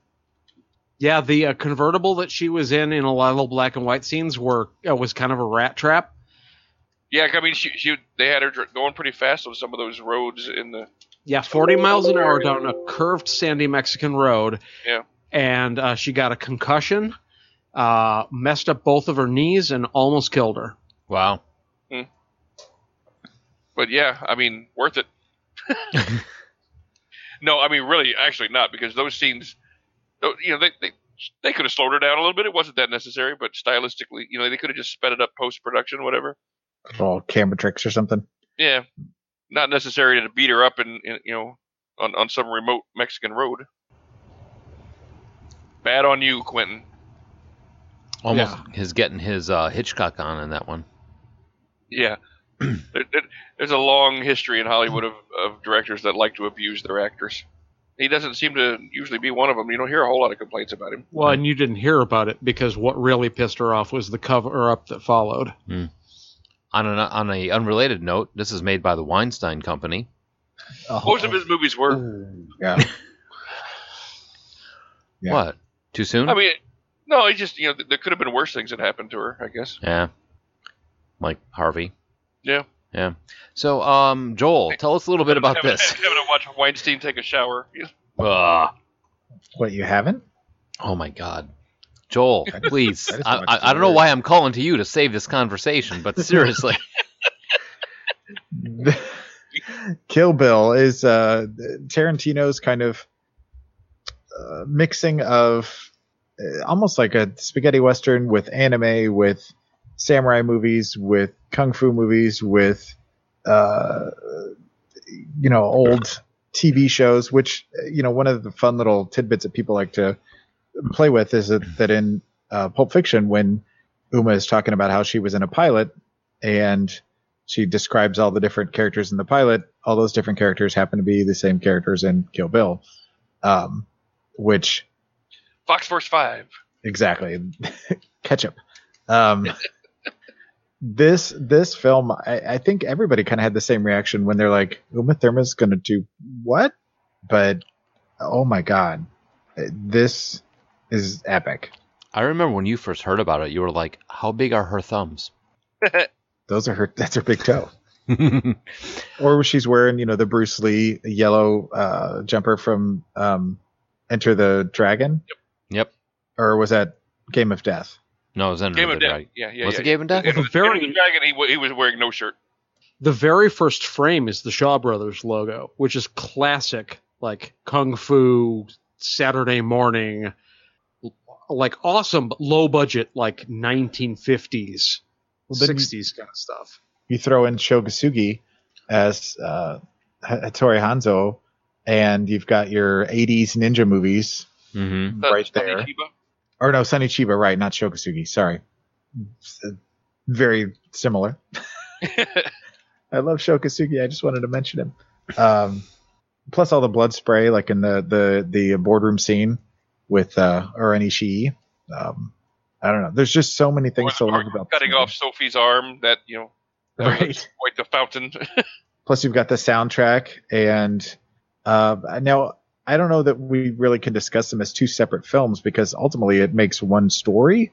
Um, but stylistically, they they are very different. Yeah, they there's a very different feel in the second one. It's a tonal change for sure. I mean, because it's it's more cartoonish almost the first one, especially with the anime, you know, and then suddenly it gets very uh very realistic and gritty in the second one, because because you know a lot of the movie she's not the one that's on top. She's you know buried for a good portion of the movie, for instance. Yeah, I mean the revenge angle is super strong in volume one, and there's the remorse and regret of Bill is the like driving action in volume two. But just Joe? the whole the whole scene, Yeah. The whole scene when she when she find when she finds out that you know her daughter is alive. I mean, Uma kills it in that scene. sorry, I thought Mike. That was usually where Mike might say something, so I didn't want to step on anybody's toes. Um, Was it? I don't know. I, thought that was a classic Joel disagrees but doesn't know how to put the words together. Pause. No, I think I think Tarantino's one of the few people that we can all agree on across the board um, with almost all of his films. But um, I'm just I'm just at a loss right now for anything to say about these this this one either first or second volume for some reason. Well, like I said, this is one of the movies that I watched. I watched both of these with my sister this week, and they hold up very well. I mean, they still look great. Um, the action is awesome, and you know, being her first viewing, you know, my sister was very captivated by the whole thing. So Hmm.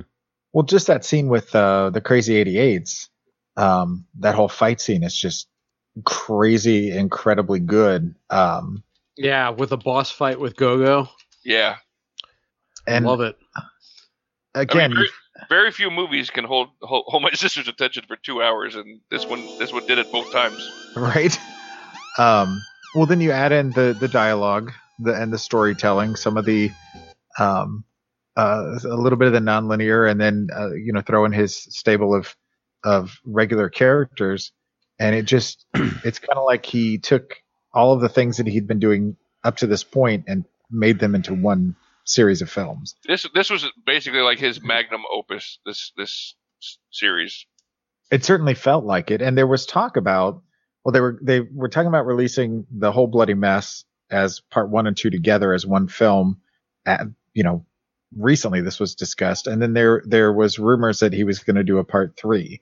That's still a rumor, um, because you know he's currently working on Once Upon a Time in Hollywood, and after that he says he's only doing one more movie and then he's done. So So he's only Whether- doing ten movies. Yep. Huh. that's his. That was career. pretty much yeah. That's pretty much his career projection all along. Yep. Well, you know what? I kind of respect that. I'm going to do 10 movies. I, I would rather have 10 really good movies than, you know, George Lucas. And then, then Quentin T- Tarantino signing with Netflix to make Yeah. 50 movies in a year. Yeah, I'm going to make a movie every year. It's going to have, uh, Adam uh, Sandler. no. But Sugar- yeah, it's um, going to have Sugar Ray in it. this this viewing of uh, Kill Bill was the first time I realized that uh, Gordon Liu plays uh, the head of the Crazy 88 and Payway. You didn't catch Uh, that? Pai, Pai Mei. Pai No, Mei? Pai Mei, Payway. Yeah, he plays a restaurant. He plays a soccer play. He plays a lettuce wrap. Well, and something that you kind of touched on there, which I think is is kind of a good point to make, is that uh, along his entire career, he's been offered a lot of other things to do, and he's turned them all down because he wanted to do what he wanted to do the way he wanted to do it, and he's kind of written his own ticket in a lot of ways. And how many directors will be at the height of their career and say, you know what, I'm going to take three or four years off to work on my next movie? You don't do that. If you're at the peak of your powers, you're going to make another film as soon as possible to carry that on and keep your momentum going. Mhm. Because usually Hollywood has a very short memory. Right. But he's, you know, he's consistently taken his time with things that he felt like he needed to take his time with. And because of that, the quality has been there and everything he's done, even though there may be a, a thread that kind of is similar, there's a certain tone to it that's always going to be kind of the same. They're all very different films, um, genre wise and, and, uh, uh, I mean, everything about them, you know, they're all individual pieces but this one especially was like I said, it's kind of his magnum opus, his kind of um, I'm going to put everything in the kitchen sink into these two movies and make everybody go, whoa. And it was so brilliant to use anime to tell Oren's story because there's no way you could have filmed that, you know, any of that with a nine year old, 11 year old, you know. I am so taking that phrase out of context. Come on, Logan. That's going to be Did it? your ringtone now, Pat. I'm mainly just talking. call him during. Oh, No, no, no. Go ahead. Go ahead. I was just gonna. Never mind. I was gonna say just call, just call him during work hours. That'll put that to bed. What she said. This one also has some of the most most iconic characters um, that lend themselves to, you know, eh, not intentionally to marketing, but I mean, you know, each character is so like you could make a movie out of each character's story almost in a lot of ways. sure. From the opening in the church where they focus in on each of the people that wronged her. you could even make a, a you know a Pai Mei movie, or you could make a, a, a Tori Hanzo film, and it would be just as engaging because those characters are very well rounded and very iconic on their own. Let alone when you put them all together into a big. But Pot. funny enough, you know, they're more well rounded than any member of the Deadly Viper assassination squad, with the exception of the bride. But that's where those that would be a movie of those five together, like their story before all of this happened. You know, tell a one of their assassination movies or something. You know. It's also kind of cool that the one that almost takes her out is the one that does not try to fight with his signature style, appreciates how dangerous she is, and just bushwhacks her. Yeah, because I mean, if, if you think about it, that's you know, that's what's going to be her Achilles' heel is underestimating the weakest member, because she's pretty much you know she sees sees his feet. And she's like, all right, well he's just sitting there doing nothing. There's no way that he expects me. You know, underestimated the shit out of him. Opens the door and almost almost dies. Next thing you know, she's buried alive. Doing that little punch thing. Yeah, I just love that take on Michael Madsen because I had this image of what his character was going to be in my mind, and it went such a different direction. It was so satisfying that I couldn't see it coming at all. Was it You was thought it he was Mr. gonna like Blonde a- that you were expecting? Yeah, I think I was expecting Mr. Blonde only hyper stylized. Mm-hmm. Yeah, that's what I had had in mind for this one too. Instead of just a, a, a, a shit kicker washed up old assassin. Yeah, I like whole- I like the fact Tell that you're about as useful as an asshole right here. What, Mike? I was gonna say I like the fact that Tarantino goes back to the stand. I don't. I don't want to say standard, but he goes back to almost his stable of actors for all of his roles. It's like he doesn't have to deal like Michael Madsen did does movies with Tarantino. He gets it. He figures it out. He realizes what Tarantino's looking for. It's and he then in the later movies he comes back and he goes back to Madsen for new things. He doesn't have to redo and have new actors figure out what he's doing in in each of his new movies. I like the fact that when you watch when you watch a Tarantino movie, you're like, oh yeah, Michael Madsen um, is probably going to be it. You know, uh, Samuel L. Jackson. Samuel Jackson. Um, I just lost his name. Uh, the guy with the with the funky teeth. Steve Buscemi. Steve Buscemi. Yeah. You know, but then he'll he'll introduce new people like uh, Christoph Waltz in uh, uh, Django Unchained, which then led into Oh, Bad- Inglourious Bad- Bastards, right. which that's like the film that shot him into superstardom in America anyway. But Yeah. let's move on to Death Proof. I Death Proof. we've, we've beaten Kill Bill just to death. Yes. Death Proof.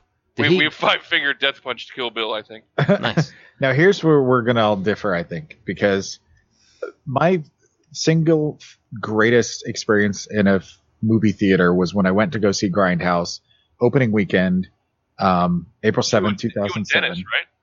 Um, I think I think it was Dennis and Amy, maybe both. Um, and I was geeked because again, Rodriguez and Tarantino, Bruce Willis. I mean, you just had this this huge extravaganza, plus all the fake trailers and everything. It just was this big.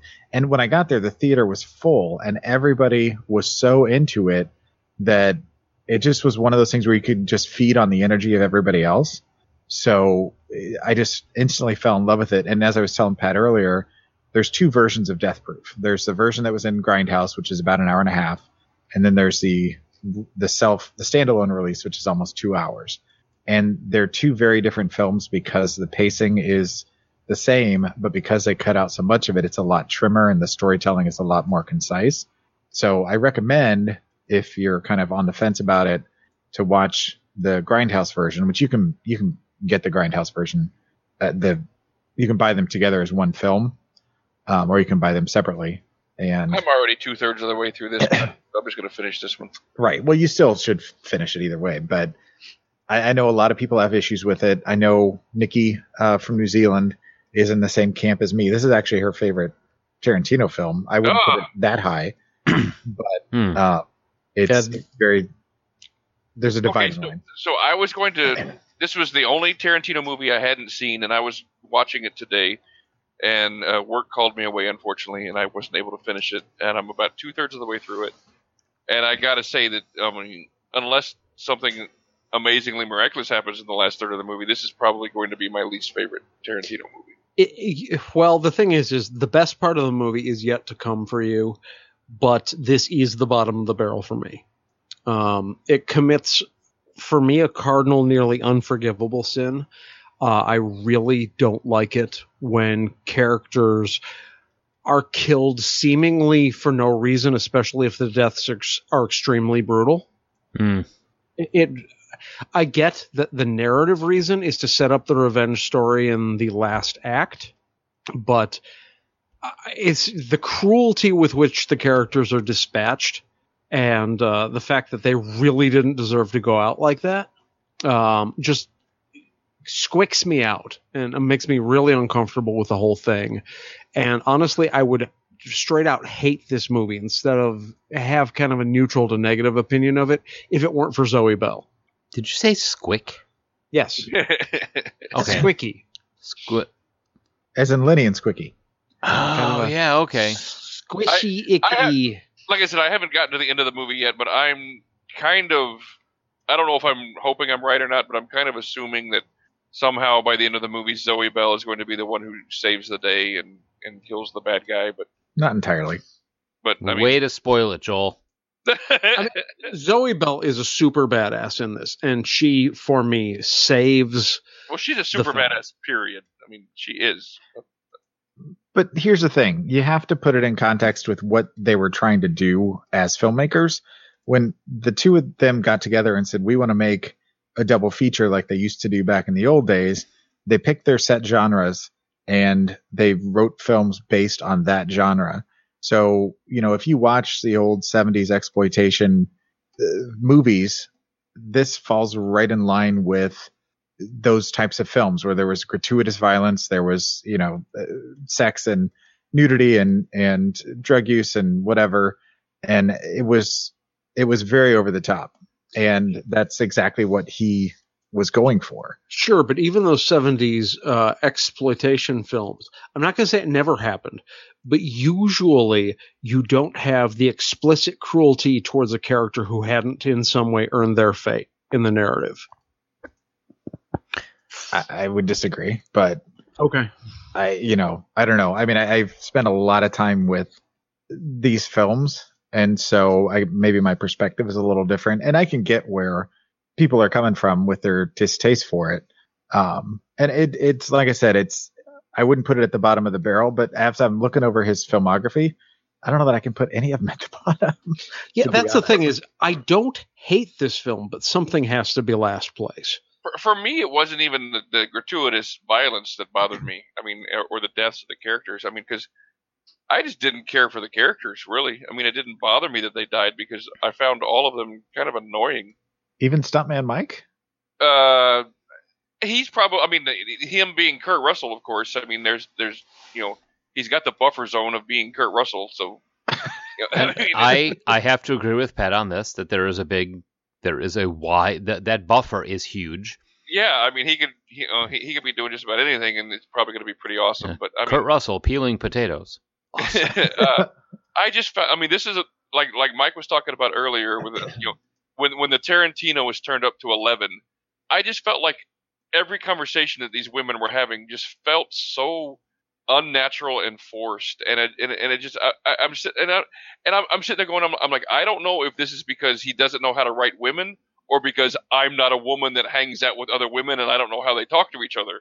You're not a woman who hangs out with Quentin Tarantino.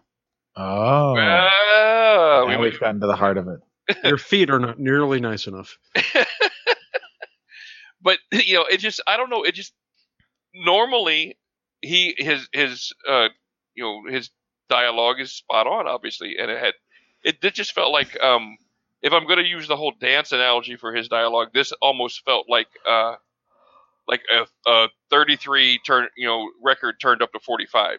It just didn't feel natural, or it, and it didn't feel. It felt like people were trying too hard to be cool. Oh, and that's a sweet so- spot for Patrick right there. Yeah. and this is But I one mean, of the films. I, as as someone who has has drank a lot of alcohol and worked in a lot of bars, I know how people act in bars, and they don't act like like spring break. Every single time you're at a bar, it's not spring break. Aw. You can do shots without, you know, I don't know. I just it I it I don't know. No, no, keep going, old man cl- ye- yells at clouds. I want to hear Maybe it would have made more sense for you if they were a bachelorette party, because I know for a fact they act like that. Yes, that and, and that's what I'm saying. It's like you get a group of women together. You know, just because they're going up to a cabin for the weekend doesn't mean that they're going to automatically go into bachelorette party mode. Exactly. Aw. Well, I mean, I've, even even hot women know how to be subtle sometimes. I've lost count how many times I've seen this film, and I, something about it I really enjoy. So I just don't. I don't. I don't like any of the dialogue. Yeah, that, that's the main. It just takes me out of the movie every single time they start talking. And it, and the, the funny thing is, is I was like, okay, maybe it's just the actresses. I don't know. But then you know, I've moved on to now it's uh, uh, Rosario Dawson and um, Mary Elizabeth and uh, the other girl, and I'm like, and Zoe even, and I'm just like, no, they're still kind of stilted and fake feeling, you know, it just. And I haven't figured out yet why Zoe Bell is playing Zoe Bell, but I'm sure that's going to play into it at some point. But you know, you she- need to finish it. Yeah, but she she actually is a, a former former and current stunt woman. she Yeah. She was Xena. That's what I'm saying. Like she she's she's a she's an actual badass. All right, uh, on to Inglourious Basterds. Yes. Which uh, Tarantino is known for having very strong opening sequences, memorable ones uh, that I mean the rest of the movie as well, but that opening sequence uh, with Christoph Waltz at the the house is just nail biting. That's Mhm. probably one of my favorite opening scenes in all of cinema. It's definitely in my top three. So good. The tension is is amazing. The acting is amazing. I mean, and There's a really interesting theory when it comes to this film that this is the linchpin of the uh, Tarantino cinematic universe. The reason why everything is so hyper cool and hyper violent is because this is a universe where the main difference between his real world and ours is that Hitler was gunned down in an orgy of violence in a movie theater. And that has like shaped the way everyone views cinema and the world ever since. Nice. So I, I love that theory that uh, the ending, the surprising ending of this one, is like the reason why his world is different from ours. huh, I didn't know that. I Never heard that either. but I, I I like it, and I do remember at the end of this movie being like, "Holy shit! They just killed Hitler." like, where, I'm just thinking, like, where do you go from there?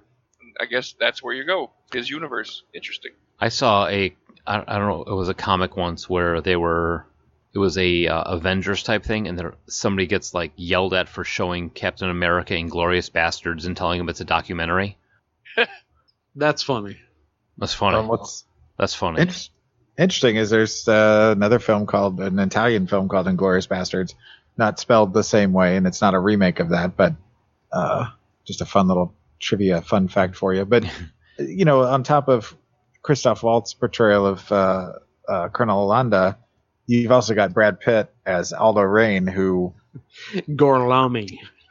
Oh my kill- god, kill you some That- Nazis. that fucking scene when they're introducing all three of the people, all three of them to Christoph Waltz, Hans Landa. Yeah, so fucking funny. Well, and again, you talk about high high tension scenes.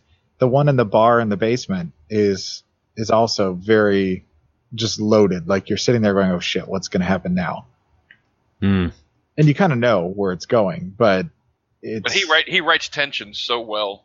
yeah, And when all of the very best of them, like the most important parts of the plan, are all pretty much killed when it goes to shit, it's like, where does this story even go from here? But he pulls it off. I mean, well, Landa chokes her out with his hands. That's where it goes. Yeah. That scene, man. Oof. but again, here's here's Tarantino kind of taking after he's d- dumped his load in Kill Bill, and he's gone, you know, to the the brink of everything that he's built up to to that point, and then Death Proof kind of hits the reset, and then now he's going into his uh, almost not historical phase, but his you know genre, not genre pieces, um, Period. period pieces. Thank you. Um, you know, because this is uh, during the war, and then Django Unchained is during uh, well slavery, and then Hateful Eight is you know a western. I mean, he's kind of it, it, I'd never thought of it before, but yeah, he kind of went up to a certain point, hit the peak, hit the reset, and now he's taken a different path. And who would have thought that after establishing a genre on his own, the first time he decides to duplicate two films in an established genre, it was going to be a Western. I know, Because right? Django's a Western. Yep. That I Shall we move on to Django? yeah. Wait, what were we gonna say, Mike? Sorry. I was going to say Inglourious Basterds was in, probably near the top three of my favorite uh, Tarantino films. Really? Yeah. I don't know why. I don't know why I enjoyed it so much.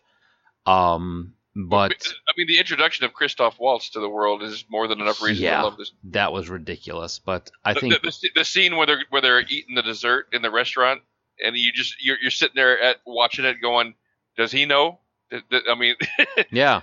Yeah, and like you said before, I mean Tarantino writes tension really well. You know, I mean, so how many times are you in a situation where you're watching a Tarantino movie and you have no idea what the you know, what anybody is going to do and what's going to happen next? You know, you have this idea, you know, you have 3 to 4 different characters all could possibly do logically do something in each situation, especially in like the um the Hateful 8 when I just watched it there's so many po- points where you're like, this would be completely legit for this character to do, whether or not they're going to do it or not. Let's see. Well, that's one of the things I like about uh, Tarantino's movies is he always allows you as the viewer to know something that the character doesn't know, Mm-hmm. and like that, and the tension that that creates is, you know, is pretty nice because you know, knowing, you know, having information that the character doesn't know as he's getting in the middle of something is is a very powerful, you know, way to build build tension because you can see it coming. right. So, Django Unchanged, which yeah, is so not the this name of is- this movie. Unchained. Yeah, Yes, Unchained. Unchained. This is a remake and uh, a Western. Django.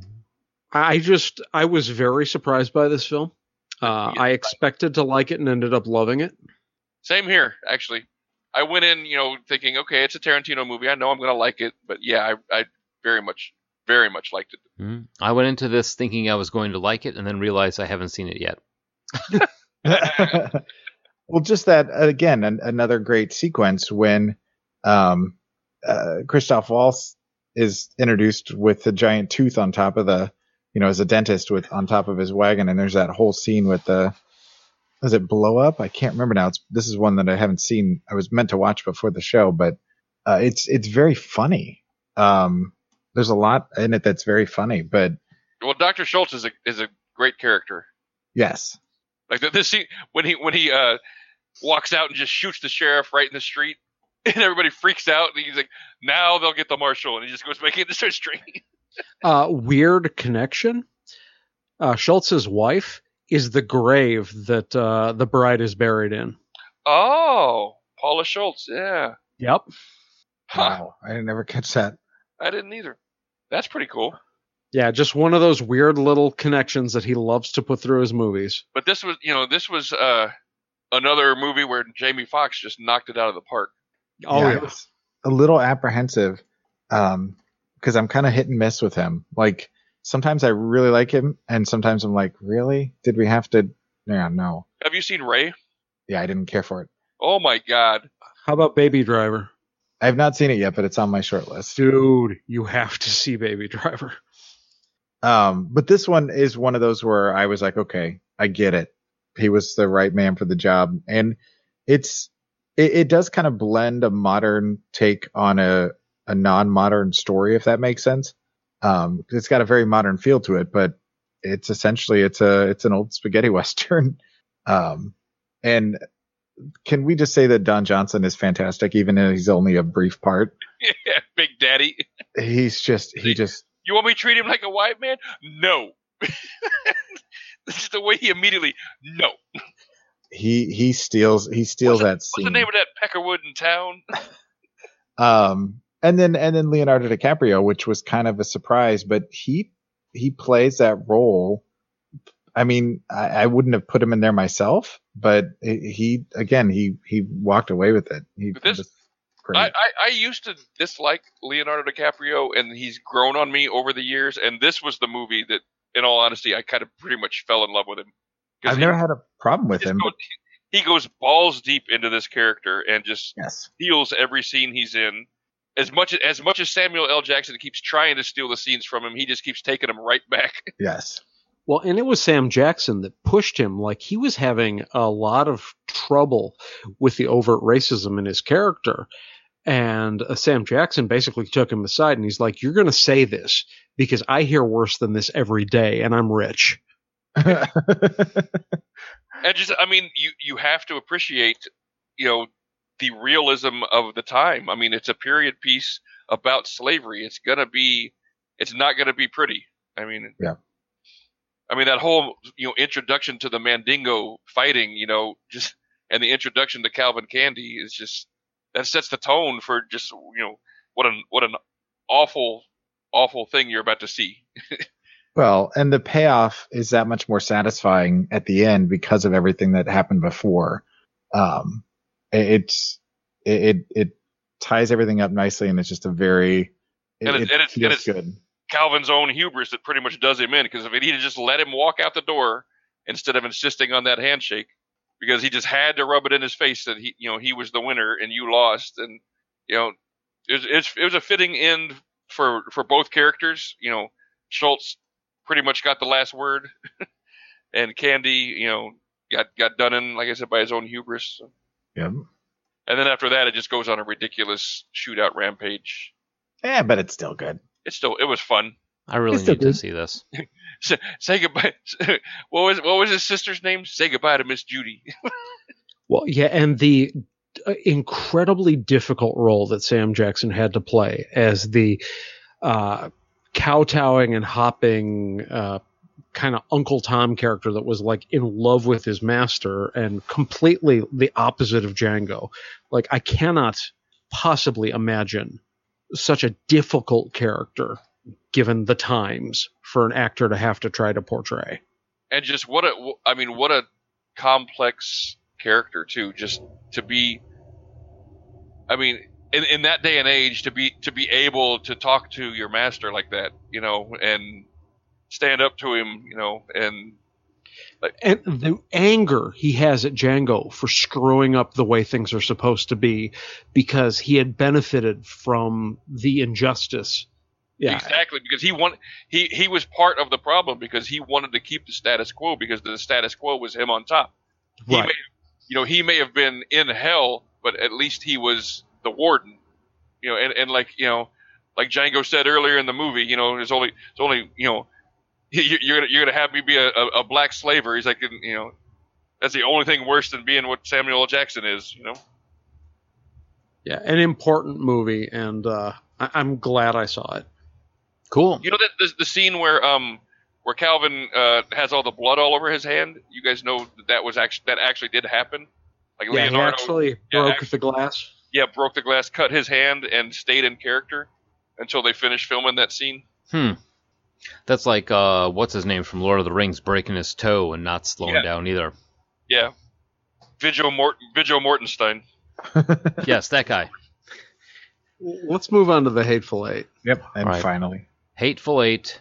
Uh, saw it for the first time today. Um, I saw it for the third time last night. I got through about half of it. I saw it for the first time about two months ago. Yeah, I don't think I saw it opening weekend, but damn near. Like I think I saw it the week after opening weekend in the theater. Nice. Uh, so this is another one of his westerns. Uh, after Django Unchained, he jumped on Hateful Eight. Uh, this is three hours of western Mystery. mystery goodness. Yeah, there's a lot. Uh, it also kind of feels like an Agatha Christie piece where everybody with their varying backgrounds is trapped in one room in a storm. yeah, it's almost um, uh, with the train one. Yeah, Murder on the Orient Express. Yeah, or, or actually, you know what? It's more like uh, Ten Little Indians. Oh yeah, Yeah, And it almost feels like, in a lot of ways, without the heist aspect of it, it feels a, a little like Reservoir Dogs. Because when I was watching it last night, I'm like, here you've got all these people in this room that don't really know each other necessarily, other than by name or meeting for briefly, and they all have something that they seem to be hiding from each other. And Yeah. it felt like that to me. I, I- I think Mike has hit the nail on the head. There is a lot of Ten Little Indians and Murder on the Orient Express where there are these characters where the association is explicit, and then there's later it's revealed that there are other relationships that have always been there behind the scenes that are only revealed when everything's explained near the end. Yeah, And both of those classic Christie stories are like that. Where it's like, oh crap, they all knew each other, and here's how. Talk about a movie that kind of uh, sucker punches you at the end. I personally think unfairly sucker punches you. I think, like I said earlier, one of the things I like about Tarantino movies is you, as the audience, are privy to what's going on, and part of that, te- you know, part that's part of what drives the tension is you know something the characters don't know. All along, we should have been known that that uh, um, uh, what's his face uh, was underneath in the basement. Why can't I think of the character, the actor's name? Oh, um, Channing Tatum Channing Yeah. Tatum. we should we should have known as the audience that he was under there. I, it felt cheap to me that suddenly there's somebody that has been underneath the basement that we have never known about all along. You know, it just it, it, it felt almost like a like a like a cop out. well, it it almost calls back to um, Murder by Death. Do you remember at the end of Murder by Death when he's calling them all out? He's yelling at them all for, "Oh no, you're just going to bring in a character that nobody's seen in the third act," you know that sort of thing. Mhm. I I watched it for the first time today, and it was it was I believe kind of a kind of a cheap out because you didn't even know that there was a, a basement. Right, and I, I honestly feel like if we had known as the audience that that, that at, at some point if we had just known there was somebody under there, I think it would have added to the tension so much more. Oh yeah, yeah. I mean it's it's you can't really do tension retroactively, and you guys are awfully quiet about this. What do you what are your opinions? Well, I, you know, I hadn't really. I'm trying to determine whether I think it would have been an improvement for the film for us to know that or not. Uh, I'm fine with it the way it worked, but I- I'm not certain I disagree. Maybe it would have been better had we known. I We don't necessarily have to even know what side he's on, just to know that there is somebody under there yeah. that's going to come into play later. Well, I mean, because it's almost coming. Uh, you go in expecting something when you've got the oh, here's the hateful eight. Okay, all eight of them are in are in the cabin. And You know, we're like, oh, we're kidding. There's nine. Yeah, it was kind of like pulling the. ru- I don't want to say. It is kind of pulling the rug out from underneath you because you're like, oh hey, there was a ninth guy hiding in the in the basement, and he was her her brother.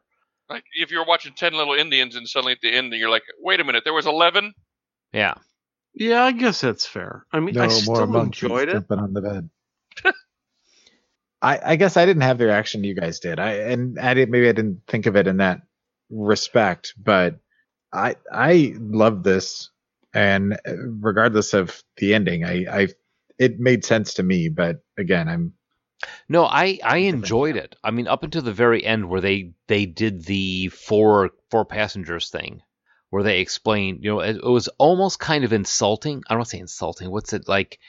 But the narrator, you know, it, it just took it suddenly the, the sudden narration took me out of the movie. Yeah, that was something kind of weird. I mean, when you're you're in the movie half an hour already for a three hour movie, and suddenly there's a narrator that you've never heard of before that shows up. That was kind of weird.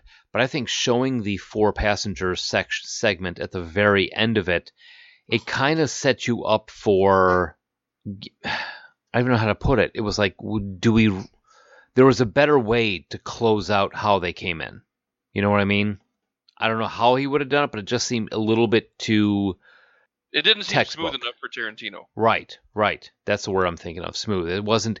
It wasn't like that super cool. Oh, this is how it happened type of thing. It was a little bit more cheesy clue type of. Oh, but what if it happened this way?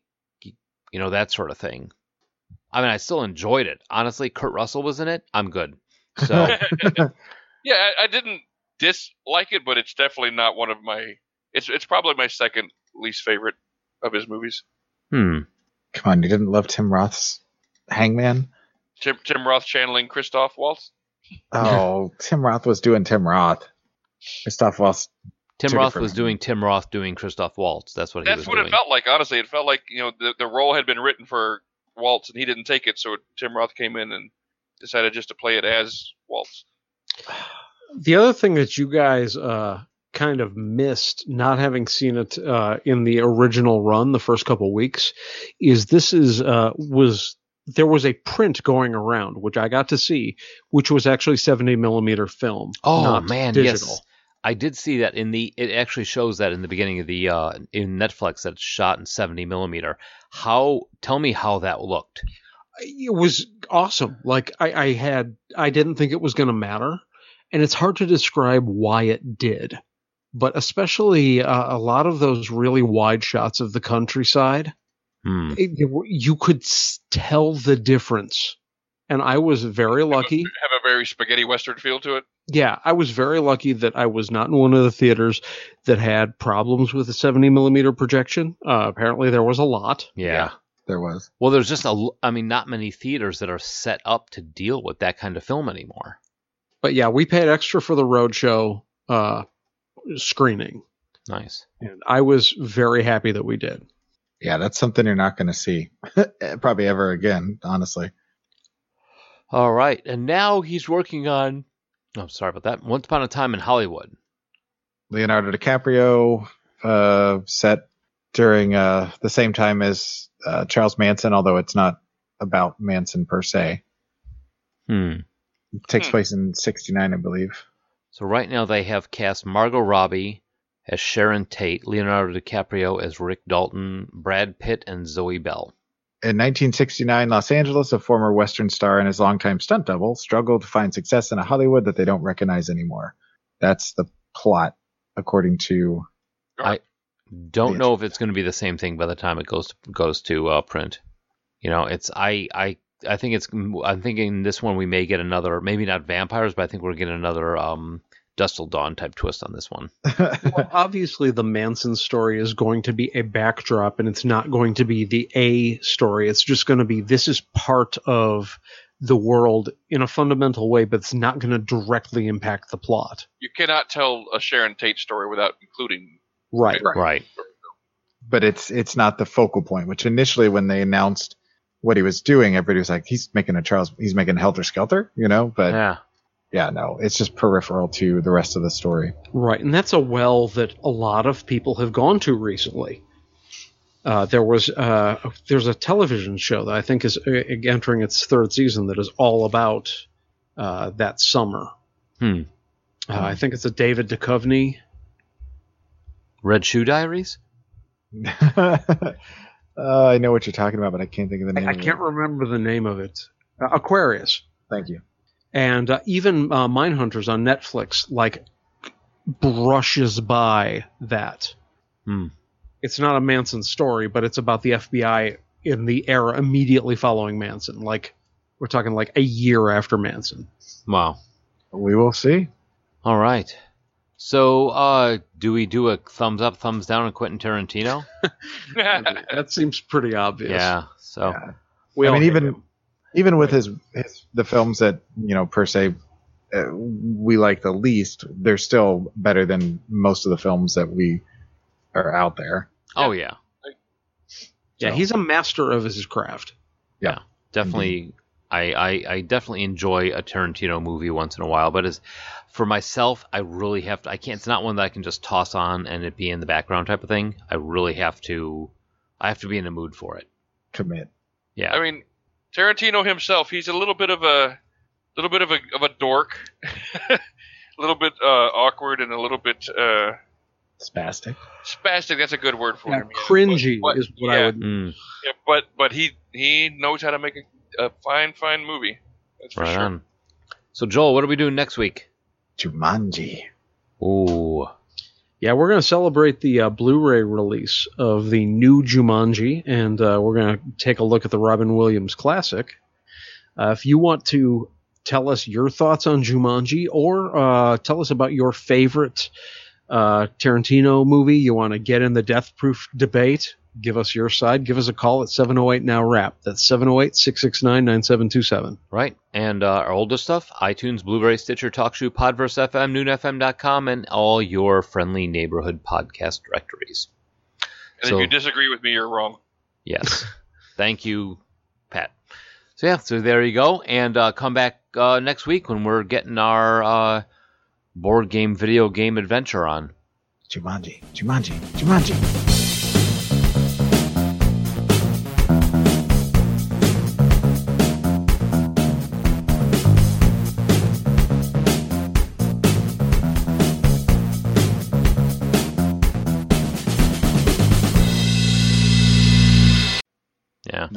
Not not anymore. It's all in the toilet. Yeah. After that poop you were talking about. Oh, you got to see it. I'm gonna show you. No, no. Don't post it to the chat. Oh, Nobody wants to see your shit. I don't know where you got the idea that that is the thing we want to see. I'm looking at it right now. It's very Don't want to start this arms race. it looks like a redwood.